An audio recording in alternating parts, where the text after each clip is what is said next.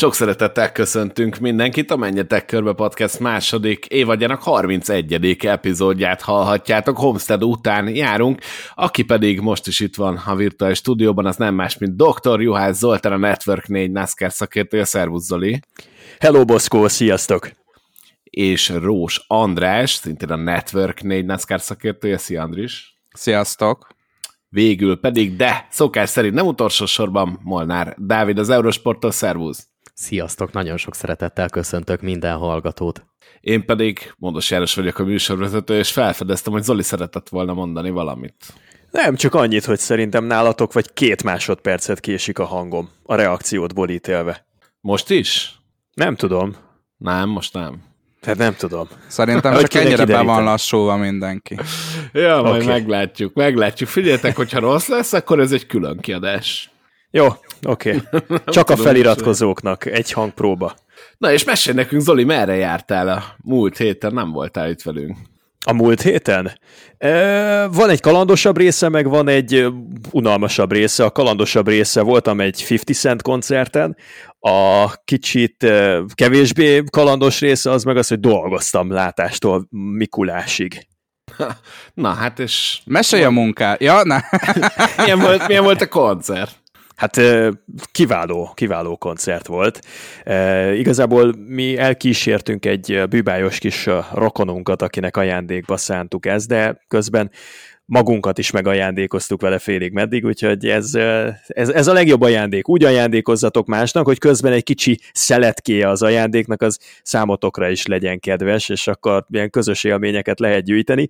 Nagyon jó volt a koncert, jó hangulatban, engem megdöbbentett, hogy 47 évesen egyrészt hogy néz ki a csávó, tehát bármelyik, bármelyik ilyen testépítő versenyen megállná a helyét szerintem egy, egy, egy-két hét készülés után. A másik dolog pedig, hogy hogy önmagában is kimondott a hosszúra sikerült, mindenféle előzenekarral, meg, meg az egésszel együtt, bőven 11 óra után ért véget, és talán este 7 órakor 4-8-kor kezdődtek az érdemi események, úgyhogy, úgyhogy nagyon, nagyon jól szórakoztunk a pénzünkért. Annak azért Nyilván örülök, nem egy Korda György, de Pont ezt azért... szerettem volna mondani, hogy annak azért örülök, hogy meghoztam a kedvet a múltkori Korda Gyuri bácsi koncerttel, hogy ti is elmenjetek és művelődjetek. Hát mondjuk a 50 Cent és a Gyuri bácsi ez egy kicsit más stílustól, de hát ettől függetlenül zene, zene. A kollabira- kollaboráció, amire szükségünk van, azt mondod? Aj, aj, aj, aj, aj. Na az mi nem értem, miért 50 Cent Gyuri bácsi slágereket reppelne. Jézus drága várja. órák, drága órák, komoly aranyékszerek, eh, teljesen jó. És nyomná, hogy Raptor. hát eh, de vannak jobbat, Gyuri bácsi rappeljen 50 cent számokkal. Hát, hát, figyelj, végül is lehet ilyen kis eh, műfai kavarodást csinálni, ezzel egy újfajta stílus teremtve. Én meghallgatnám, megnézném ezt a koprodukciót, biztos, hogy jó dolog sül neki belőle. A két rajongó tábort összeereszteni. Mindaddig, akkor... amíg az egésznek a színpadi jelenléte, meg mondjuk a táncok, azok nem úgy néznének ki, mint a 50 Cent koncerten, ahol gyakorlatilag a, a csávó 1 óra 40 percet volt a színpadon, és abból 1 óra 30 percen keresztül öltáncolt neki valamelyik eh, ledér öltözékű hölgy. Tehát mindaddig, amíg mondjuk Korda György meg Balázs Klári egy ilyen gerontofil megrontás címén ugyanezt nem adja elő, akkor, akkor no. szerintem teljesen vállalható a, a történet, nem? Nem tudom, hogy ezzel mi lenne a problémád. Te ezt, ezt megnéznéd, Moda? Miért ne? Hát, hogyha a 50 centet megné... mondjuk tőlem távol áll ez a dolog, ez tény. De hogyha a 50 centet megnézik, és a 50 cent esetében ezt nem találod megbotránkoztatónak, sikerült kimondanom, akkor ez Gyuri bácsiék esetében miért lenne más? Ember, Szerintem eltértünk a témától egy kicsit, NASCAR-ról van szó, srácok. Nem, e- ezt, ezt nem engedem el. Ha egy 50 Cent koncerten azon meglepődsz, hogy a e, színesbőrű rappernek az ölében e, lengén öltözött nők öltáncolnak, és ez tölti ki gyakorlatilag így külső megjelenésében a produkció nagy részét, akkor rossz helyen vagy. Tehát ezen ne lepődj meg. Én nem lepődök meg, minden esetre távol áll tőlem ez a sztori. Tehát a meglepődésről szó sincs. Az a legjobb, srácok, hogy bármin össze tudtok akadni. Tehát szerintem, ahogyha az origamit dobom be témának, azon is ellentétes vélemény ellenétek, hogy a hattyú kifelé hajtva, rettenetes, Zoli, nem mondjad már nekem, annak a szárnyát mindig befelé hagy. Ez nem feltétlenül igaz egyébként, mert hogyha jól emlékszem, akkor volt már ebben az évben is egy jó pár téma, amiben vagy amivel kapcsolatban egy oldalon álltunk. Emlékezzünk vissza arra a Super Speedway vitára? Inkább ne emlékezzünk vissza, szerintem ezt tartogassuk jövő februárra Ugye, ugye? Igen, tehát legutóbb el. áprilisban egyetértettünk. Abban egyetértünk most is, hogy nem értünk egyet. Az egyébként az idei évadnak azt hiszem a második epizódja volt. Ez a 31 Akkor februárban, bocs. Igen. Ez a 31 és hoztam is nektek kapásból egy bomba hírt, mit szóltok hozzá, ugyanis Dean Sansom vissza fog térni a Tricon garázshoz 2024-ben, akit láthattunk ugye az ötös Toyota Tundra TRD-ben. Hát mit szóltok ehhez a bombasztikus meglepetéshez? Én egész Igen. héten nem tudtam aludni. Hatalmas meglepetés volt ez a hír.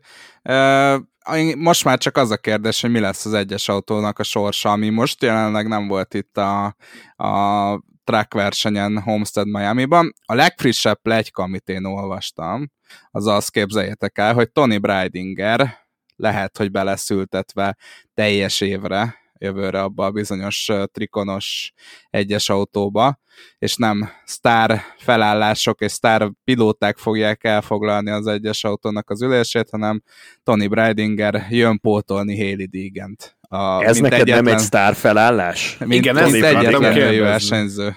Most a szó átvitt és szoros értelmében is nem, ez egy sztár felállás. Na de Zoli. Ma nagyon, látod, egy hetet pihen a csávó, és így jön vissza, nézd oda, megőrül. Zolinak Én érzékenyítő tréningre kéne mennie szerintem.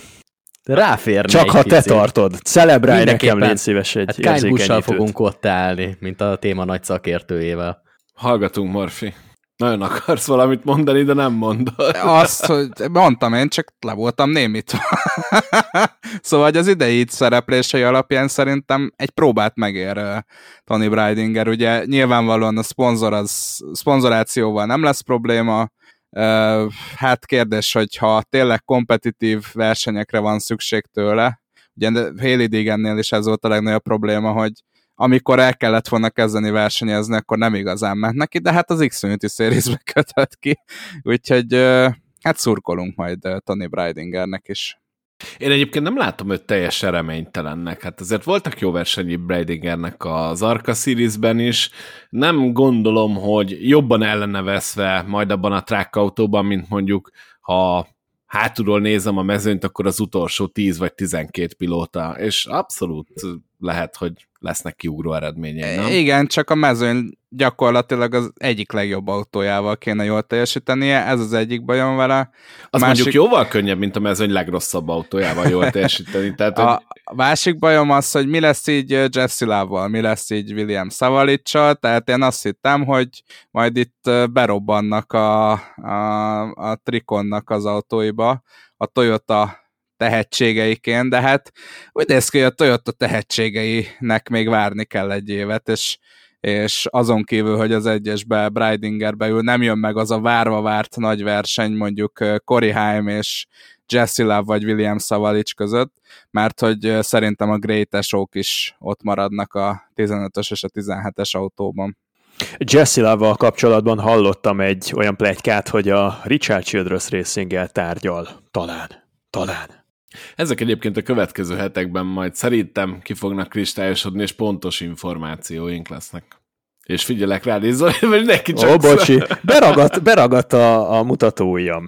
Az a helyzet szerintem, Mi hogy szép ma? lassan készülünk a karácsonyra, és itt a fényeket elkezdtük fölvillantani. Már-már ilyen teszt jelleggel.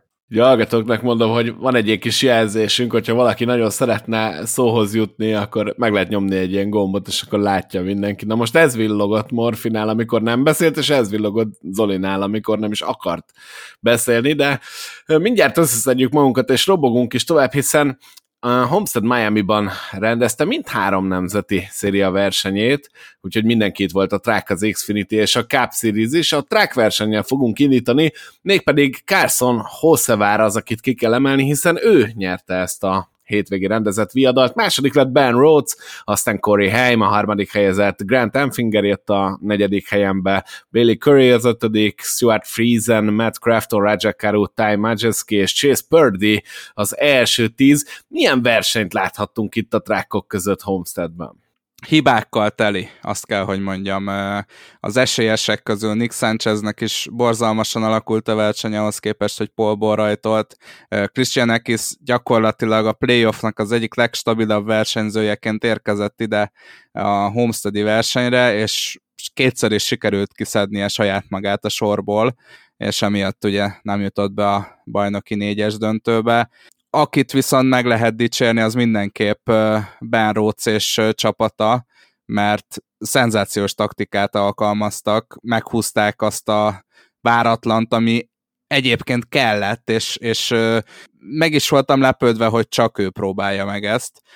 Például Majeskiéktől semmilyen próbálkozást nem láttam, de mondjuk amilyen napjuk volt, hát nem is biztos, hogy sokat számított volna, meg ugye a végén kizárták őt technikai szabálytalanságok miatt, illetve nem kizárták, csak levontak tőle pontot. Szóval Ben Rhodes-ot én mindenképp kiemelném, nyilván Carson Hosszevár mellett, de hát Hosszevár az annyira kimagaslik számomra jelenleg a mezőnyből, hogy hogy számomra nem volt meglepő a győzelme. Nem kellett volna nyernie, de így is megcsinálta. Cory Haim is nagyon jól ment, a végére picit ő szerintem arra azt nem, nem, nem igazán akart beleszólni a továbbjutásért folyó küzdelembe, de ő is nagyon jól ment, úgyhogy őt is ki lehet emelni. Na meg Zane Smith, aki, aki szintén, ugye ő elvélet, alapvetően ő lett a második a versenyen, csak öt tényleg kizárták, mert a, a szélvédővel volt elég nagy probléma, ez még a közvetítésben is látszott, úgyhogy végül öt zárták ki a második helyről, és így lett Bánróc a második, úgyhogy hát sok hiba, sok nagyon jó teljesítmény, szerintem egy nagyon jó kis track versenyt láttunk. Srácok, ezt hogy gondolták komolyan? Tehát ez annyira szembetűnő szabálytalanság volt, hogy nem tudom, szerintem a lelátó legfelső pontjáról lehetett látni. Hát majdnem a versenyző sisakjáig behorpat Smith szélvédője, ezt nem lehetett megúszni. Tehát mire játszottak, hogy majd sportdiplomáciával kihúzzák ezt a dolgot, hogy megnyerik a futamot, aztán valahogy megpróbálják elintézni, hogy jó, de azért a futam győztes, csak ne zárjuk már ki.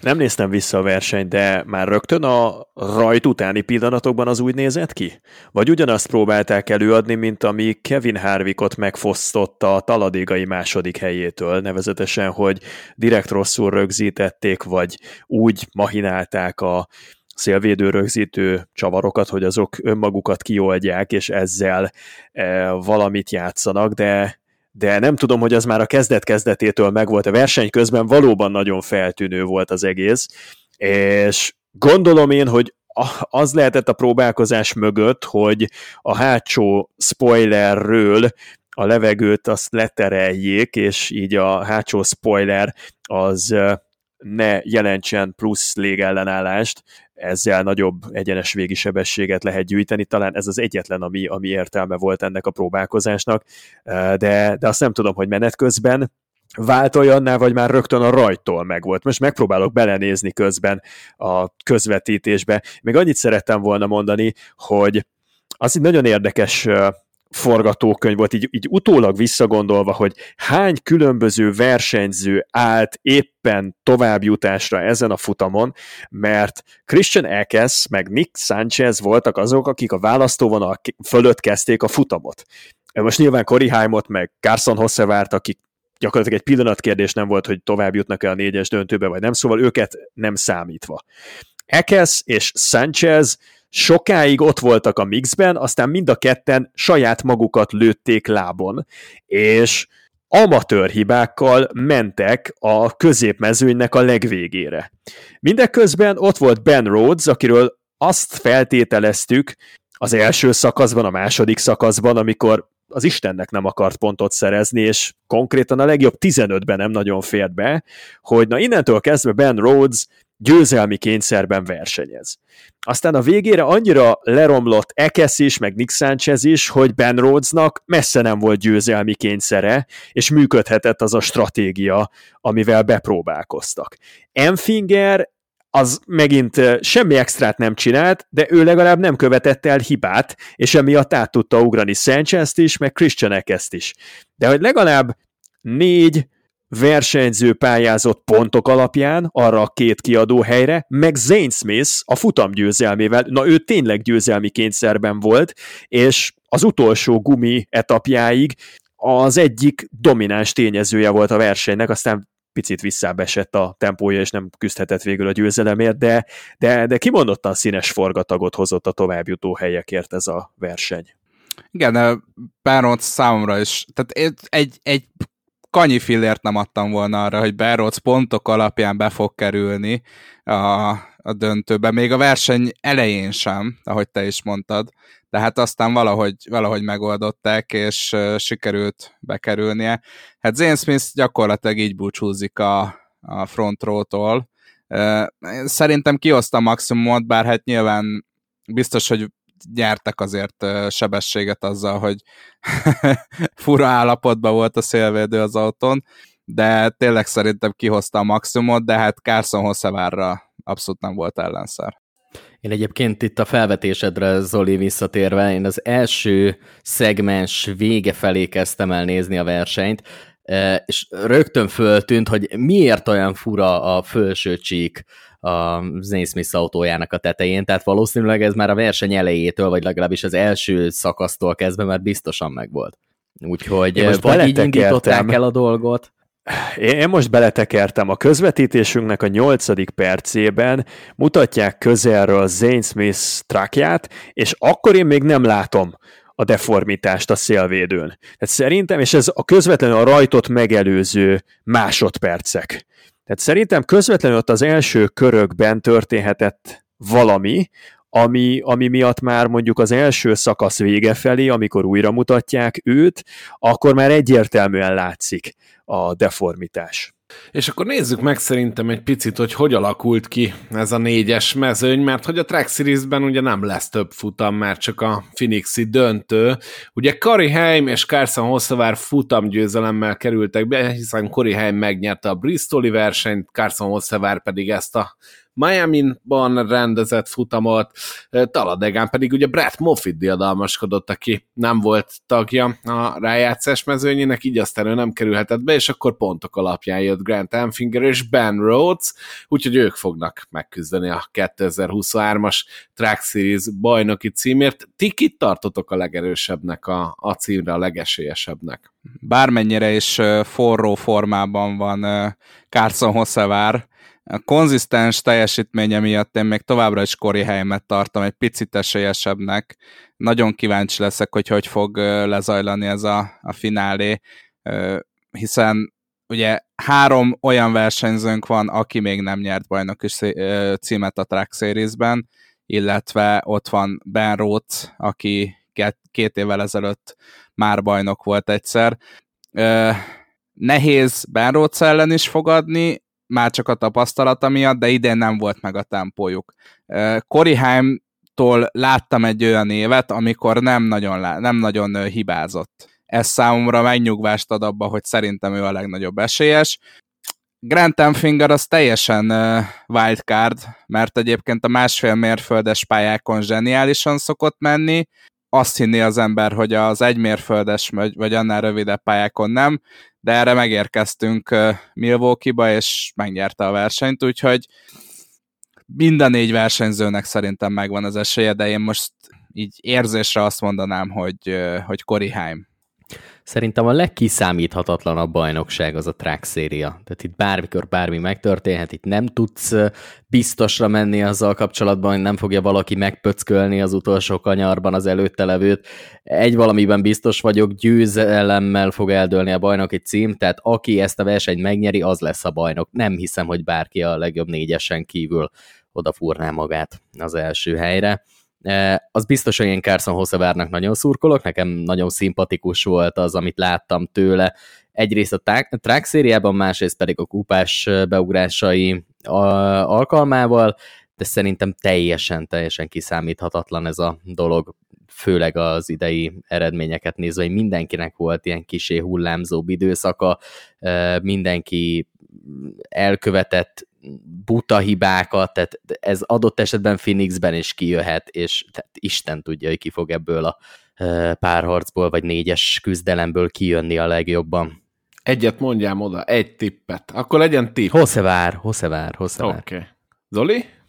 Én mondok egy Ben Rhodes-ot. Azt hiszem, hogy pont amikor fel van téve egy versenyre az egész bajnoki címnek a sorsa, akkor legkevésbé sem számít, vagy engem nem tud meggyőzni az, hogy egyébként az egész évben kiteljesített a legstabilabban, ki volt a legmegbízhatóbb. Én ezeken a típusú egyversenyes bajnoki címosztásokon azokat szoktam előnyben részesíteni, akik már voltak bajnokok, és általában azt, azt látom, hogy ők tudják egy versenyre feltéve a legjobb teljesítményt nyújtani. Ben Rhodes volt már bajnok, volt már ilyen helyzetben, nem is egyszer pályafutása során, és kísértetiesen hasonló szerintem ez a szezonja, akár a tavalyi, akár a tavaly előtti évéhez. Mind a kettőben ott volt a bajnoki négyes döntőben, volt egy első hely, egy második helye ezekről a finálékról. Szerintem jelentős előnye van a rutintalan fiatalokhoz, Cory Haimhoz, Carson Hossevárhoz képest. Grant Enfinger nem rutintalan, de ő meg ebben a helyzetben ilyen nagy nyomás alatt szerintem nem igazán méretet még meg. Úgyhogy én nálam Ben Rhodes a, a tuti tipp. Az a helyzet, hogy akkor ezt én fogom eldönteni, ugye? És ha bemondok egy Grand Fingert, akkor senkit nem jósolunk, viszont én nem mondom Nem, ezt a, ezt a versenyzők fogják eldönteni, Boszkó, mert meg fogják rendezni, képzelt. Hát, figyelj, szerintem azért meghallgatnak majd minket is, hogy mi a vélemény. Most az, hogy valaki megnyer egy versenyt, ne döntsön már el egy bajnoki címet, de ez egy majdnem két órás beszélgetés lesz, hát azért annak már van súlya. Na viccet félretéve, szerintem is Cory Haim lesz a bajnok, úgyhogy én Morfival jövök, szerintem a 11-es az, az be fogja húzni ezt az évet. Mm, Carson Hossevár fogja szerintem a leginkább megszorongatni Cory Heimet, de valamiért azt érzem, hogy Heim ezt most, ezt most berántja, és akkor megvan a track bajnoki cím az első, és hogyha nincs is ehhez különösebb hozzáfűzni valónk, akkor már is tudok szolgálni egy újabb bombasztikus hírrel, ugyanis libbenünk tovább az Xfinity-re, és az Emerling Gates Motorsport sztárja visszatérhet eltiltása után, ugyanis Chris Hacker az, aki újra majd NASCAR autóba ülhet, miután mm, hát nem szép megfogalmazás, de ittas vezetésen kapták, vagy bódult állapotba való vezetésen kapták? Hogy mondtad ezt, Zoli, hogy mi a pontos? Nem tudjuk, vagy én legalábbis nem tudom, annyit tudunk, hogy ittas vagy bódult állapotban valamilyen gépi meghajtású járművet vezetett, azt nem tudjuk, hogy melyik szer volt, de a NASCAR-t ismerve, hogyha ez valamilyen kábítószer lett volna, ami nem alkohol, hanem a szűk értelemben vett kábítószer, akkor más típusú rehabilitáción is át kellett volna esnie. Ebből arra gondolunk, hogy valamiféle alkoholos befolyásoltság alatt volt. Olyan szempontból nagyon szomorú ez az egész história, hogy éppen ezen a héten jött ki a hír, hogy a Truck Series versenyigazgatóját, bizonyos Seth Kramliket idén már nem is láthatjuk, mert ittas járművezetésen kapták őt is, és majd december 28-án állítják bíróság elé. Tehát alig néhány hónap leforgása alatt egy stabil NASCAR versenyző, illetve az egyik szériának a fő versenyigazgatója is belenéz egy ilyenbe. Ez még a Kodiver féle ármánykodások mellett is egy elég, elég rossz üzenet a 2023-as szezonról. Igen, azért túl sok pozitív reklámot ezzel a sok letartóztatással nem szerzett a NASCAR idén, úgyhogy ja, vannak, hát, vannak dolgok. Srácok, gondoljatok bele, hát tökéletesen prezentálja ez az eset a NASCAR-t, vagy legalábbis annak a, a születését, annak a kisgyermekkorát, ugye a szeszcsempészeknek az időszakát. Hát, És ők is a gyomrukban a, szállították? Hát kérlek, a... igen, tehát ez a, ez a probléma, hogy a szeszcsempészek általában a kocsik csomagtartóját, meg ilyen kis uh, állrekeszeket használtak, hát nekik a gyomruk jutott, de hát figyelj, kezdők elkövetnek még apró hibákat, Később tökéletes. Majd kikupálódnak, így van, reménykedjünk ebből, soha többet nem bukik le. Nem az, hogy nem vezet, így van, Hát, a szeszcsempészeknél sem az volt, hogy elkapták őket, aztán kijöttek a börtönből, hogy nem folytatják, nem, legközelebb nem bukik le. Hát nem tudom, én minden szinten elítélem egyébként az ittas vezetést, és gondolom, hogy mindhárman így vagytok, és szerintem az egyik, hát hogy mondjam, az egyik legbutább dolog, amit, amit lehet csinálni, hogy mások életét veszélyezteted, és így ülsz autóba, ma már annyira egyszerű megoldani, akár egy sofőrszolgálattal, akár Amerikáról beszélünk, egy taxival, hát gyerekek, minden sarkon áll egy taxi Amerikában, nehogy már ne lehessen ezt egy NASCAR pilótának bármilyen eszközzel kiküszöbölni, hogy neki ne kell ittasan vezetni. Veszel magadnak egy Teslát. Igen, az első indul, nem? Amikor... Képzeljétek el, hogy opció?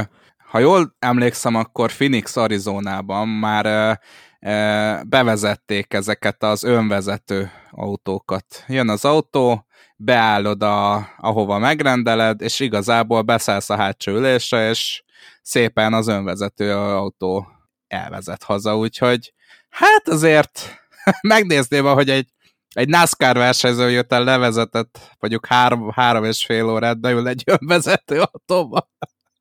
Zseniális. Kyle Larson helyett beállt volna a hétvégén a? Hát lehet, hogy jobban Ne ugorjunk volna. előre ennyire még. Hát lesznek, lesznek itt még Johnny Jokerek az adás hátralévő részében. De mondok egy értelmesebb hírt is egy picit. Chandler Smith és a Colleague Racing útjai külön válnak. Nem tudunk semmi további Chandler Smith pályafutásáról, az viszont biztos, hogy a jelenlegi csapatával és a 16-os Chevrolet Camaroval a jövő évben már nem lesz uh, semmiféle kapcsolata ennyi az össz, ami, ami kijött erről a dologról. Engem ez némiképp meglepett. Ti mit gondoltok, hogy merre pályázhat Chandler Smith?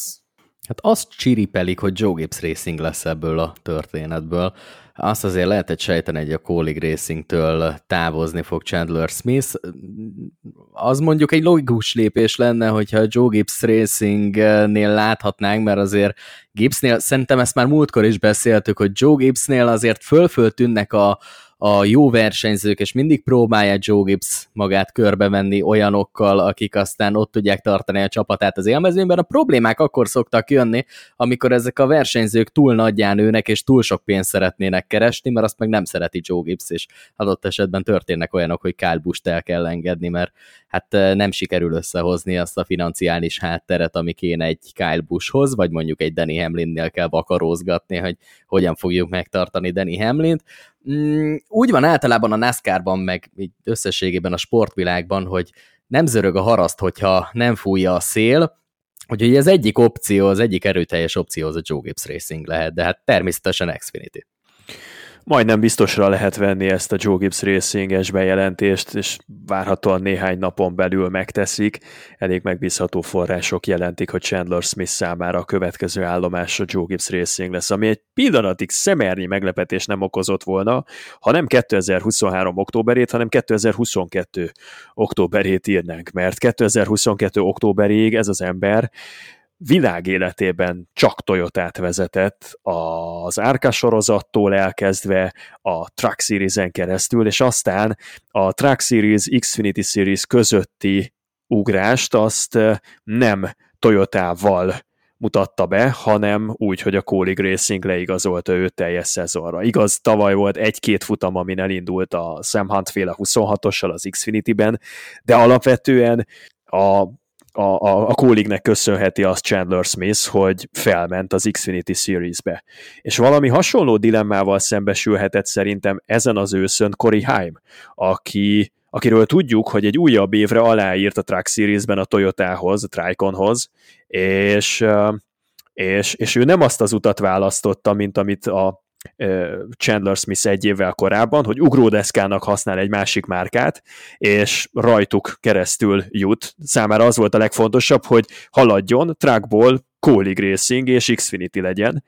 Aztán ez a Varga betű, amit most beiktatott a pályafutásában, nem tudom, hogy mibe fog kerülni. Úgy néz ki, hogy teljesen jól jött ki a dologból, mert a legprémiumabb állást szemelte ki, ami a kupasorozaton kívül felmerülhet a NASCAR világában, ezt pedig úgy hívják, hogy Joe Gibbs Racing teljes munkaidő Xfinity Series. Ennél följebb jelenleg nincsen, ha a Cup Series nem opció számodra. És uh, meglátjuk, hogy ez majd hogy fog sikerülni ez a bemutatkozás. Én még nem vagyok benne százszerzelékig biztos, hogy ez így lesz, de hogyha így lesz, akkor szerintem jól döntött Chandler Smith, és igen, Chevrolet-ban volt őt furcsa látni, de ha meg már ott volt, akkor én azért lepődtem meg egy picit ezen a dolgom, pont amit mondtál az ugrás miatt, hogy és utána meg visszaülni a Toyotába, szóval nem lehet benne egy kicsit olyan, hogy jó, ők már egyszer cserbe hagytak, és akkor így simán visszasétálsz. Nekem ez, ez, ez tök fura. De lehet, hogy ez csak az én agymenésem. Sokféleképpen lehet ezt állalni, mert olyan értelemben meg egyáltalán nem biztos, hogy cserben hagytak, hogy ha éppen akkor aktuálisan Chandler Smith nem szeretett volna kompromisszumot kötni, nem szeretett volna egy olyan kompromisszumot kötni, mint amit megkötött éppen most Corey Haim, akkor ez egy teljesen jó ugródeszka volt számára. Az első kezdeti lépéseket egy Colleague Racinges technikával, egy nagyon versenyképes technikával az Xfinity-ben megejthette, és most hozza magával ezt a tudást, egy évnek a know-how-ját, és néhány Cup Series bevetésnek a tapasztalatát, amit szintén Matt Kólignak a hátán követett el. Tehát Chandler Smith hozott értéket vissza a Toyotához, rálátotta az egész sevis tengelynek a működésére, azért a Kólig eléggé benne van a körforgásban, egy kis csapat, öt alkalmazottal, ami a pilótákat illeti, ott van kettő a kupasorozatban, Justin Haley, meg AJ Allmendinger, tehát azért ott lehetett tanulni. Ródos trükköket, tippeket is el lehetett sajátítani, meg úgy alapvetően átlátni egy, egy egész struktúrának a működését. Tehát biztos vagyok benne, hogy Chandler Smith tud a saját jogán is olyan dolgokat visszahozni a Toyotához, amiből a Toyota profitálhat, a Toyota pedig fel tudja mutatni most már egy ilyen fiatal tehetséges versenyzőnek, mint Corey Haim vagy mint Chandler Smith, hogy srácok, nektek van víziótok, és a víziótok összekapcsolható a Toyota víziójával, mert nekünk most már üzembiztosan van 8 autónk a kupasorozatban. Ez azért egy teljesen más forgatókönyv, mint ami egy évvel ezelőtt Chandler smith azt mondatta, hogy oké, okay, rendben, nem tudtok nekem hosszú távú víziót kínálni, inkább megyek a Chevrolethoz. És miközben ezt a témát beszélgettük, tökéletes időzítéssel Jesse Love bejelentette, hogy jövőre az RCR Racingnek a kettesét fogja vezetni az Xfinity Series-ben, méghozzá egész évben. Úgyhogy ez a kettes rajtszámú Xfinity rejtély, ez megoldódni látszik, sőt, hát konkrétan megoldódott. Ti ehhez mit szóltok? Ahogy a Toyota visszavesz egy versenyzőt a Chevrolet-től, a Chevrolet azt mondja, hogy akkor mi is veszünk egy versenyzőt el tőletek.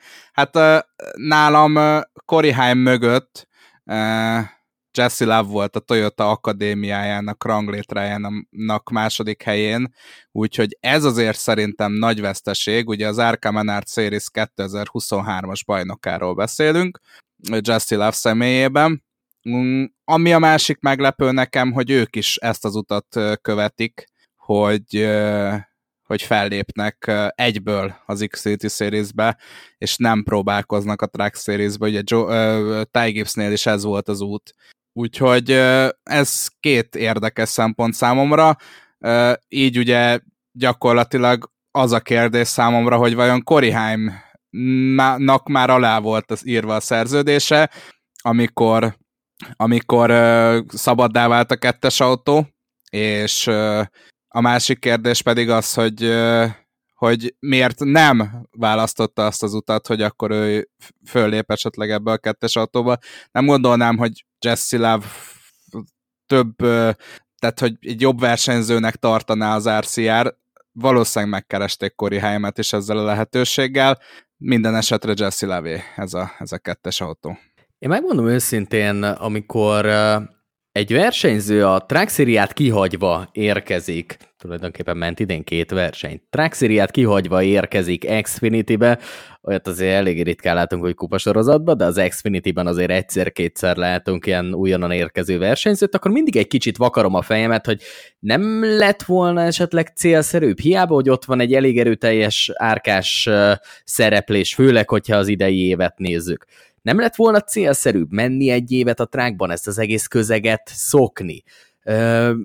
Ugyanakkor viszont ott van a másik része a dolognak, hogy sokszor beszéltünk már arról, hogy a track széria az egy nagyon kicsit úgy kilóg, az egy ilyen kis speciális dolog, és lehet, hogy ők úgy érezték, hogy a track az nem feltétlenül vinni előre az ő dolgát, sokkal inkább az RK autókhoz azért valamelyest jobban hasonlító Xfinity-s kocsikkal próbál betörni a NASCAR nemzeti szériáinak az élmezőnyébe. Meglátjuk, hogy mi lesz ebből minden esetre hogyha nézzük az árkás szériát és az árkás eredményeit, akkor, akkor mindenképpen egy nagy tehetség, és én nagyon oda fogok rá figyelni, hogy hogy milyen eredményeket fog tudni majd hozni az RCR-nál. Nem biztos egyébként, hogy ő a legjobb választás ilyen szempontból, hogyha az RCR-t nézzük, mert lehet, hogy jobban jártak volna egy tapasztaltabb versenyzővel, holott viszont lehet, hogy így a zava, zavarosba halászva, Ty Dillon szerintem biztos, hogy valahogy oda fog kerülni még a végén, szóval így a zavarosba halászva meg lehet, hogy kifognak rögtön egy olyan versenyzőt, aki meg meg fogja menteni nem csak az Xfinity-s dolgaikat, hanem még hosszú távon a kupasorozatban is, amikor majd onnan egy kis kiöregedési hullám elkezd majd megindulni, akkor a kupasorozatban vissza tudja őket vinni az élmezőnybe, és mondjuk egy Austin Dillon pótlékot jelenthet. Nekem nagyon tetszik ez a párosítás.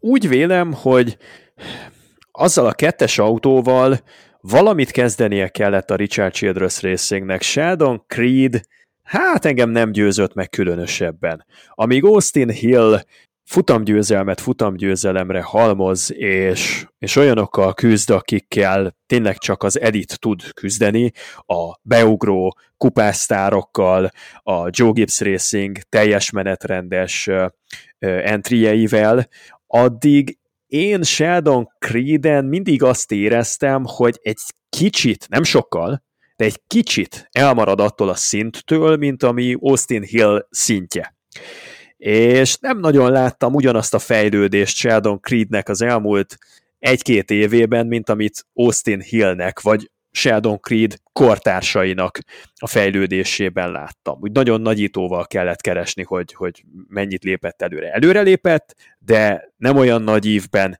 mint amire talán számíthattak tőle. Ebben neki is jót tehet egy légkörváltás. Elképzelhető, hogy egyszerűen csak ott valami a Richard Childress Racingen belül nem klapolt neki, ami majd változhat, hogyha tényleg elkerül onnan, és tényleg megy a Joe Gibbs Racinghez. Mindeközben pedig a szabadügynök piacról csipentett magának a Richard Childress Racing szépen csöndben egy olyan versenyzőt, aki franchise játékos lehet. Aki Austin Hill mellett franchise játékosan nőheti ki magát, és Austin Hill úgy tudom, hogy elég hosszú távra elkötelezte magát Richard Childress mellett. Uh, Austin Dillon, Kyle Busch nem fognak örökké versenyezni, bár Kyle Buschban nem vagyok biztos, de, de azért ez, ez, ez szerintem egy jó hír. Ez, ez kétségtelenül egy jó hír, hogy egy olyan versenyző, aki nagyon izgalmas, a feltörekvő programban mindig megelőzte a korát, 18 évesen és pár naposan megkap jövő év januárjában, februárjában egy teljes menetrendes bajnokesélyes kocsit. Ez uh, ilyen Ty Gibbs szintű karrier, aminek indul. Ugyanúgy az árkából, ugyanúgy 18-19 évesen az első adandó alkalmak egyikén átugorva a Truck Series-t, rögtön be az Xfinity-be, rögtön egy bajnokesélyes kocsi, Ty Gibbsnél jöttek a futamgyőzelmek, és jött egy bajnoki cím az Xfinity-ben. Nem tudom, hogy ugyanezt lehet-e elvárni Jesse Love-tól egy Richard Childress Racingnél, de miért ne?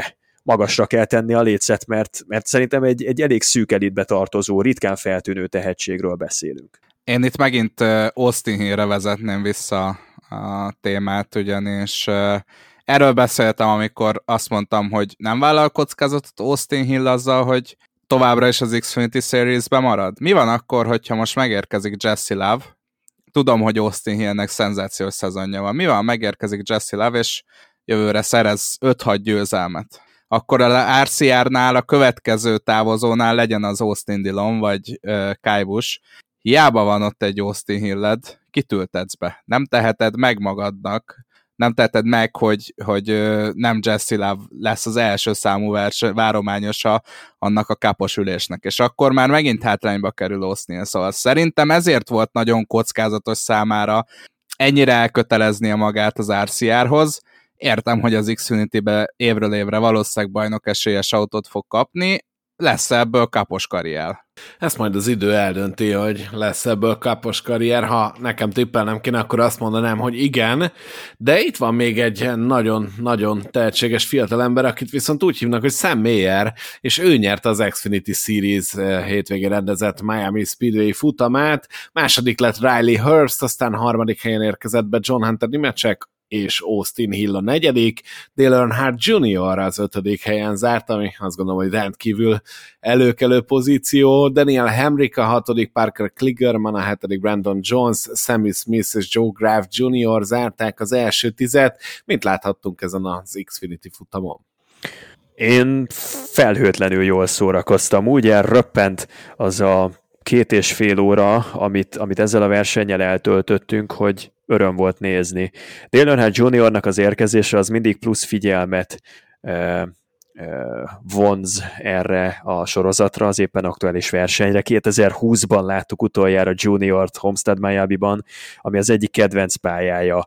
Ha emlékeztek rá, akkor azért a 2005 és 16-17 közötti évek a hasonló pályákon arról szóltak, hogy Dale Earnhardt Jr. rendszeresen látogatja a külső ívet.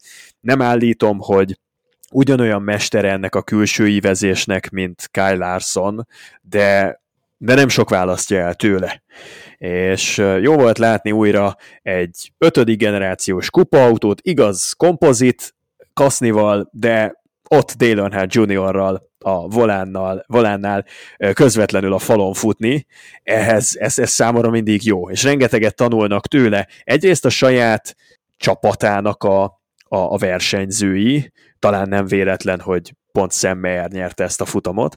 Másrészt mindenki, aki azon a versenyen részt vett, ez egy elég jó referencia. Megnézni, hogy Dale Earnhardt Jr. milyen íveket autózik, hogyan olvassa a pályát, az egyes íveknek az alakulását, hogyan figyeli azt, ahogyan változnak a körülmények, és uh, ahogyan az ívek kerülnek előnybe vagy hátrányba a többi ívvel szemben.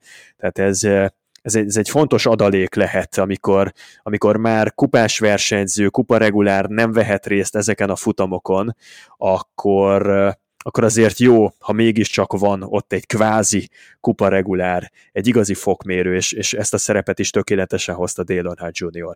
Maga a verseny nálam Szemmer elvitte a, a sót. Tehát az, amit tőle látunk ebben a szezonban, az, ahogyan én még nyár elején, ha jól emlékszem, akkor beszélgettem vele, és akkor még nem volt futamgyőzelme, alapvetően kérdőjelek övezték az ő jövőjét, hogy, hogy vajon meddig mehet, mire viheti.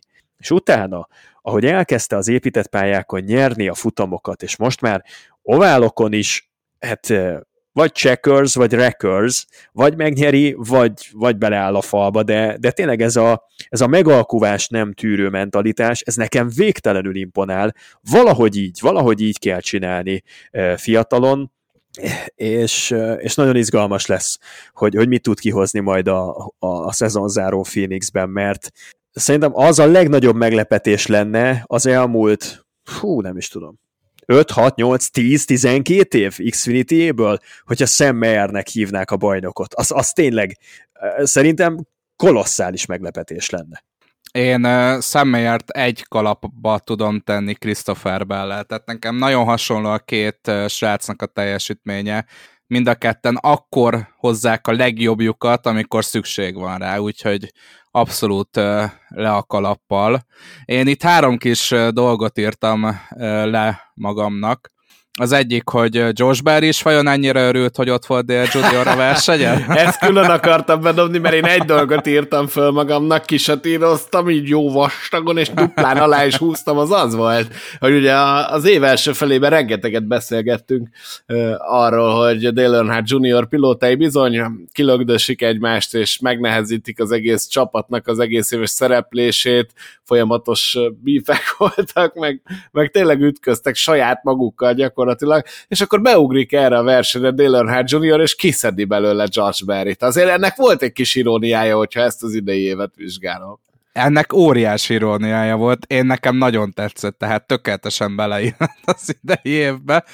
A másik az, amit szintén a Junior Motorsports-nál írtam föl, hogy oké, okay, hogy az év végére formába lendült Sam Mayer, de lehet, hogy ez a Junior Motorsports-os autó és a Junior Motorsportos autók többre is hivatottak lettek volna. Hogyha megnézzük Szemmélyernek a egész szezonos teljesítményét, akkor szenzációsan versenyzett, de szerintem Josh Berry is egész évben alul teljesített, talán Pokonot tudnám mondani, amikor, amikor futamgyőzelemért harcolt, és hát, hát ott már nem is emlékszem, hogy pontosan mi volt a szituáció, de arra emlékszem, hogy Josh Berrynek futamgyőzelemre méltó tempója volt, illetve hát Brandon Jones, amit leművel az idei évben, az arra szavakat nem lehet találni, ugye neki is megvan már a biztosülés a Junior Motorsportsnál.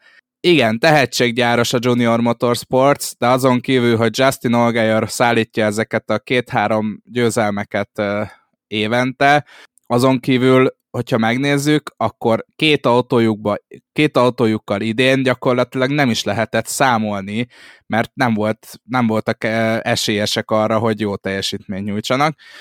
És a harmadik, amit ugye Twitterre is kiírtam, hogy amióta Road American eltüntette, nem is Road American, Watkins Glenben eltüntette Sam Mayer Ty Gibbs-et, és Ty Gibbs beszólt neki, hogy na hát majd akkor, akkor beszélgessünk, hogyha neked is annyi győzelmed lesz, mint nekem. Hát személyer motiváltságot szerzett ebből, mert elindult az útad Ty Gibbs győzelmei felé, úgyhogy nagyon, nagyon tetszik az, amit személyer mutat. Igen, a junior féle témára visszakanyarodva, éppen junior volt az, akit, amikor kérdeztek, hogy hát hogy engedheti, hogy a versenyzői minden héten egymásba szaladjanak és kölcsönösen tegyék tönkre a másiknak a futamát, akkor Dale Earnhardt Jr. azt mondta, hogy nálunk nincsenek és nem is lesznek csapatutasítások. Na nézd meg, hát ilyen az, aki tartja a szavát. Oda megy, megkapja a saját istállójának az ötödik kocsiját egy külön nevezéssel, és és gyakorlatilag hozza azt, amiről beszél. Folytatja a tendenciát, az egész évben azt láttuk, hogy a négy junior motorsportos kocsi a legritkábban fér egymás mellett el egy pályán. És akkor jön az ötödik. Hát mit vártunk, hogyha négyen nem férnek el, majd pont öten fognak elférni? Tökéletesen illett a sor mintába. Oké. Okay. Mondjuk Juniortól nem ezt szoktuk meg, eh, nehogy ha valaki esetleg nem ismeri az ő versenyzői karrierjét, vagy vagy csak nem régiben ismerkedett meg a NASCAR-ral, akkor ne gondolja, hogy Dale Earnhardt Jr. egy ilyen mészáros állat volt a pályán, mert szerintem szó nincs erről, de hát az most így, így sikerült, nyilván ebbe volt némi humor és irónia. Na de beszélgessünk. Persze humorizálunk, mert az egyik legkorrektebb versenyző Dale Earnhardt Jr., a másik meg George Barry, és, és végtelen jóban vannak, hát éppen a, a héten járta be a Redditet az a kis Fred, amikor kérdezte az egyik rajongó, hogy hát mi történt George Barryvel, vajon készen áll-e a kupás szerepvállalásra, és maga Dale Earnhardt Jr. válaszolt, hogy nincsen semmi gond George Barryvel, én vagyok a hibás, én nem tudtam elég jó technikát adni alá a 2023-as szezonban. Szóval ők ilyen szinten vannak nagyon jóban egymással, hogy Dale Earnhardt Jr. akkor is a végsőkig kiáll a pilótája mellett, amikor már túl sok gazdasági érdeke nem fűződik ehhez. Egy igazi korrekt ember, aki szereti a NASCAR-t, és hát nem, hogy szereti, nem elég sokat is tesz az egész sportágért. Na de itt szerintem ezen a futamon meg kell említenünk megint Riley Hurstot. Hát miért te ezt a srácot, hogy most már hétről hétre ilyen teljesítmény nyújt? Ő volt az, aki a verseny végén egy picit megszorongatta szemmélyért, végül nem sikerült nyernie, de hát Riley Herbst kezd, kezd feltámadni, és kezdi összeszedni magát. Ugye Colcaster is a csapattársa nagyon jól ment ezen a versenyen, ameddig ment, aztán találkozott a falal, és ebből lett egy defekt, végül azt hiszem, hogy 14 13 lett Caster, de hát Riley Herbst viszont behozta megint a második helyen a Stuart House Racinges Fordot. Mi van ezzel a fiúval? A heti Power Rankings listámon ő volt az egyetlen olyan szereplő, aki már nem szerepel a playoffban. Úgyhogy ez szerintem mindent elmond az ő formájáról. Szenzációs, amit mutat. Most már mondhatjuk, hogy az utóbbi három hétben. Alapvetően én úgy érzem, hogy a Stuart House Racing jó autókat ad, azért Miami-ba valljuk be őszintén, hogy Colcasternek kellett volna nyernie, ha csak a tempót nézzük, de hát ugye defektet kapott, úgyhogy azért itt Colcasterről is emlékezzünk meg egy kicsit ha már te Voszkó ilyen szurkoló vagy, hogy nem tetted. Nem tettem. Figyelj, én 13. helyet nem tudok isteníteni. Annak a defektnek megvolt azok a túl, túl kormányozta biztos. Az, igen, igen, igen, igen. nem tudom, de nincs szerencsé. Hát valahogy be kell jutni Phoenixbe, de majd mindjárt erről is beszélünk. De mondom, tehát a Stuart House Racinget amennyit szíttuk, most meg kell dicsérni, mert mert nagyon jó nem autókat... le nem Nagyon jó autókat tesznek az autó, a, a versenyzőik alá, úgyhogy Riley Herbst pedig nagyjából tudja hozni azt a szintet, amit Colcaster, és hát hogyha Colcasterre azt mondtuk, hogy nagyon jól versenyzik idén, akkor, akkor Riley Herbst szenzációsan feljavult így a szezon második részére. És akkor nézzük meg egy picit ezt a már emlegetett Phoenixi négyes döntőt itt az Xfinity-ben is. Itt még lesz egy futam, ugye a trákkal ellentétben az Xfinity mezőny ellátogat Martinsville-be. Hát Sam Mayer az, aki ugye bebiztosította magát a, a döntőben, hiszen megnyert egy futamot rájátszás részvevőként. John Hunter Nimetsek jelenleg a második pozícióban, ő 44 ponttal van bejebb, mint az első kieső. Hát gyakorlatilag biztos, hogy John Hunter bent van a döntőben, Cole Caster a harmadik, és Austin Hill a negyedik, de itt már, miután Casternek ez a verseny sem sikerült, gyakorlatilag holt verseny van, plusz három, plusz három ponttal állnak, tehát nagyon-nagyon közel az a választóvonal, és bizony-bizony jön Justin Allgaier, aki pontosan ugyanennyivel van lemaradva, tehát három egységgel jelenleg a buborékon kívül, annyi, hogy Casternek van két szakasz győzelme, a többieknek egyáltalán nincsen. Hát szerintetek meg tudja csinálni Allgaier, illetve, hogy ha nem pontok alapján nézzük, akkor ki lehet az, aki futamot nyer Martinsville-ben, mondjuk a vonal, jelenleg vonal alatti pilóták közül, gondolok itt Justin Allgaierre, Sammy Smithre, Chandler Smithre, vagy Sheldon Creedre, és hogyha bármelyikük nyer Martinsville-ben, akkor ki lesz az, akit majd kiütnek? Tehát Cole Caster vagy Austin Hill nem fog majd részt venni emiatt a Phoenixi döntőben. Ti mit gondoltok erről? Allgaiernek Martinsville egy nagyon jó pályája, tehát minden esélye megvan arra, short trackeken azért jól szokott menni, hogy egyrészt harcban lehessen a győzelemért, másrészt, hogy pontok alapján bejusson. Arra a kérdésedre válaszolva, hogy ki lehet az, aki egy győzelmet még rajta kívül ellophat, Sammy Smith. Szerintem Chandler Smith nem nagyon fog itt labdába rúgni, Sheldon Creednél Isten tudja, hogy mi lesz majd, de én nem feltétlenül egyszerűsíteném le ennyire a dolgot. Colcaster is ott lesz azok köz szerintem, aki harcolni fog a győzelemért. Kit fognak kiütni a most jelen pillanatban továbbjutásra állók közül? Hát, uh, Isten tudja. Attól függ, hogy hogy fognak menni Martinsville. Hát ezen, Martinsville ezen logika alapján egy... Ossi Hill marad, moda. Hát az rendben van, de Martinsville meg egy olyan pálya, amikor bármi, bár, bármikor bármi megtörténhet. Tehát jön egy újraindítás, megtámaszkodnak rajtad, keresztbe fordítanak, második helyről hátramész a harmincadikra, hogyha szerencséd van, nem tört össze az autó. Szerintem a lehető legnehezebb megtippelni. Ennél nehezebb már csak akkor lenne, hogyha egy Super Speedway pálya lenne az utolsó előtti versenynek a helyszíne. Ugyanez igaz egyébként a Cup szériára, tehát hiába látunk viszonylag bebiztosított, meg viszonylag biztosan nem bejutó versenyzőket. Azért Martinsville-ben bármi megtörténhet. John Hatter csak ő biztos, tehát az ott teljesen rendben van. Igen. Sam Mayer, ő nem eshet ki, mert neki van futamgyőzelme. Ezt leszámítva igazából bárki Bárki bejuthat, bárki kieshet. Hogyha az érzéseimre hallgatok, akkor ez szerintem egy Colcaster bejutás lesz, és Austin Hill nem fog bejutni. Mármint uh, amit még ugye kifelejtettem ugye az előbb, hogy Justin Allgaier meg beviszi magát. Nehezen, uh, nehéz ezt kimondani, de egyetértek modával. Szerintem is Sammy Smith-re Miért nehéz ezt kimondani? Srácok, szóval... kicsit kezdtek rám szállni, de várjatok majd. Én Csak nem voltam ennyire viccelek. gonosz veletek, amikor két héten keresztül lefikáztátok a fantasy tippemet, és utána meg bejöttek a dolgok. Még Zolitól hát, meg baj. is értenénk. Azt hittem azt fogod mondani, hogy te nem voltál olyan szemét velünk, amikor két hétig nem voltál. Akkor voltam a legjobb. Mert ez is, talán ez, ez igaz lenne így Két hétig? Én egy picit hosszabb időre emlékszel. Hát voltak olyan időszakok is, igen. Szerintem volt, hogy egy teljes hónapot kihagytam. Szerintem a, is. Hallgatottságunk az egekbe szökött. szóval... Rövidült, rövidült a műsoridő is, akkor. Igen, ha... kettő óráról egy 57-re.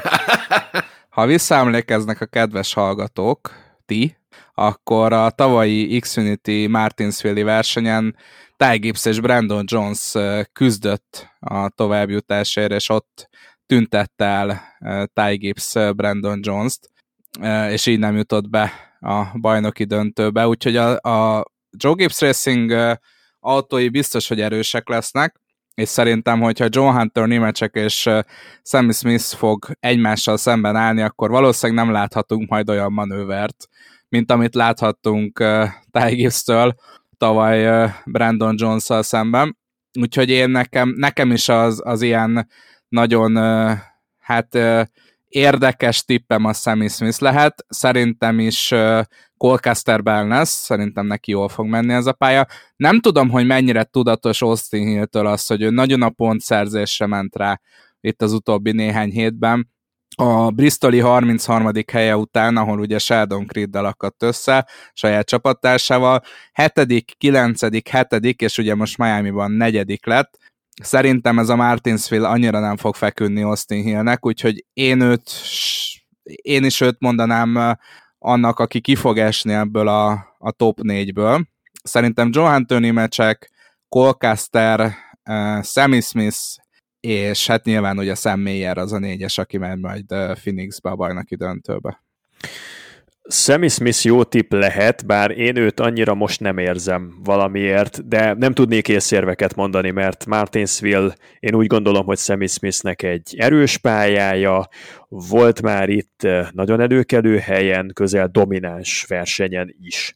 Tehát egyáltalán nem tudnék észérveket felsorakoztatni Chandler Smith ellen. Mindezzel együtt én azt gondolom, hogy a három eh, nagy név, Custer, Austin Hill és Olgájer fogják lemecselni egymás között az utolsó két továbbjutó helyet. John Hunter Nimecek egyértelmű, hogy tovább fog jutni, tehát olyan nagy a pont előnye, hogy ez nem is lehet szerintem komolyabban kérdéstárgya, Szemmer meg már ott van. Két kiadó helyre hárman jelentkeznek pontok alapján, és két kiadó helyre hatan jelentkeznek egy a távoli futamgyőzelem esélyével együtt tehát Sammy Smith, Chandler Smith és Creed győzelmi kényszerben vannak. A Creed féle történetben nem hiszek. Chandler Smith és Sammy Smith viszont szerintem mind a ketten jó pályatípusukra érkeznek. Tehát ez a lapos, rövidebb ovál, ez Sammynek, meg Chandlernek is fekszik. Chandlernek talán kevésbé, én a, én a kólikból nem nézem ki, hogy, hogy ilyen szinten fel tudnának most pont egy versenyre készíteni egy, egy rövidoválos technikát, de én azt tippelem, hogy Castert nem lehet kirobbantani, annyira, annyira jól szokott menni az időmérő edzéseken, hogy borítékolható megint az első sorból fog startolni, és Martinsville-ben, ahol nagyon nehéz előzni, elképzelni nem tudom, hogy annyira hátra sorolódjon, hogy, hogy, hogy lecsúszson a két pontok alapján tovább jutó helyről. Ami az Austin Hill Olgájer féle együttállás nálam, az nagyon egyértelműen Olgájer ezen a pályán.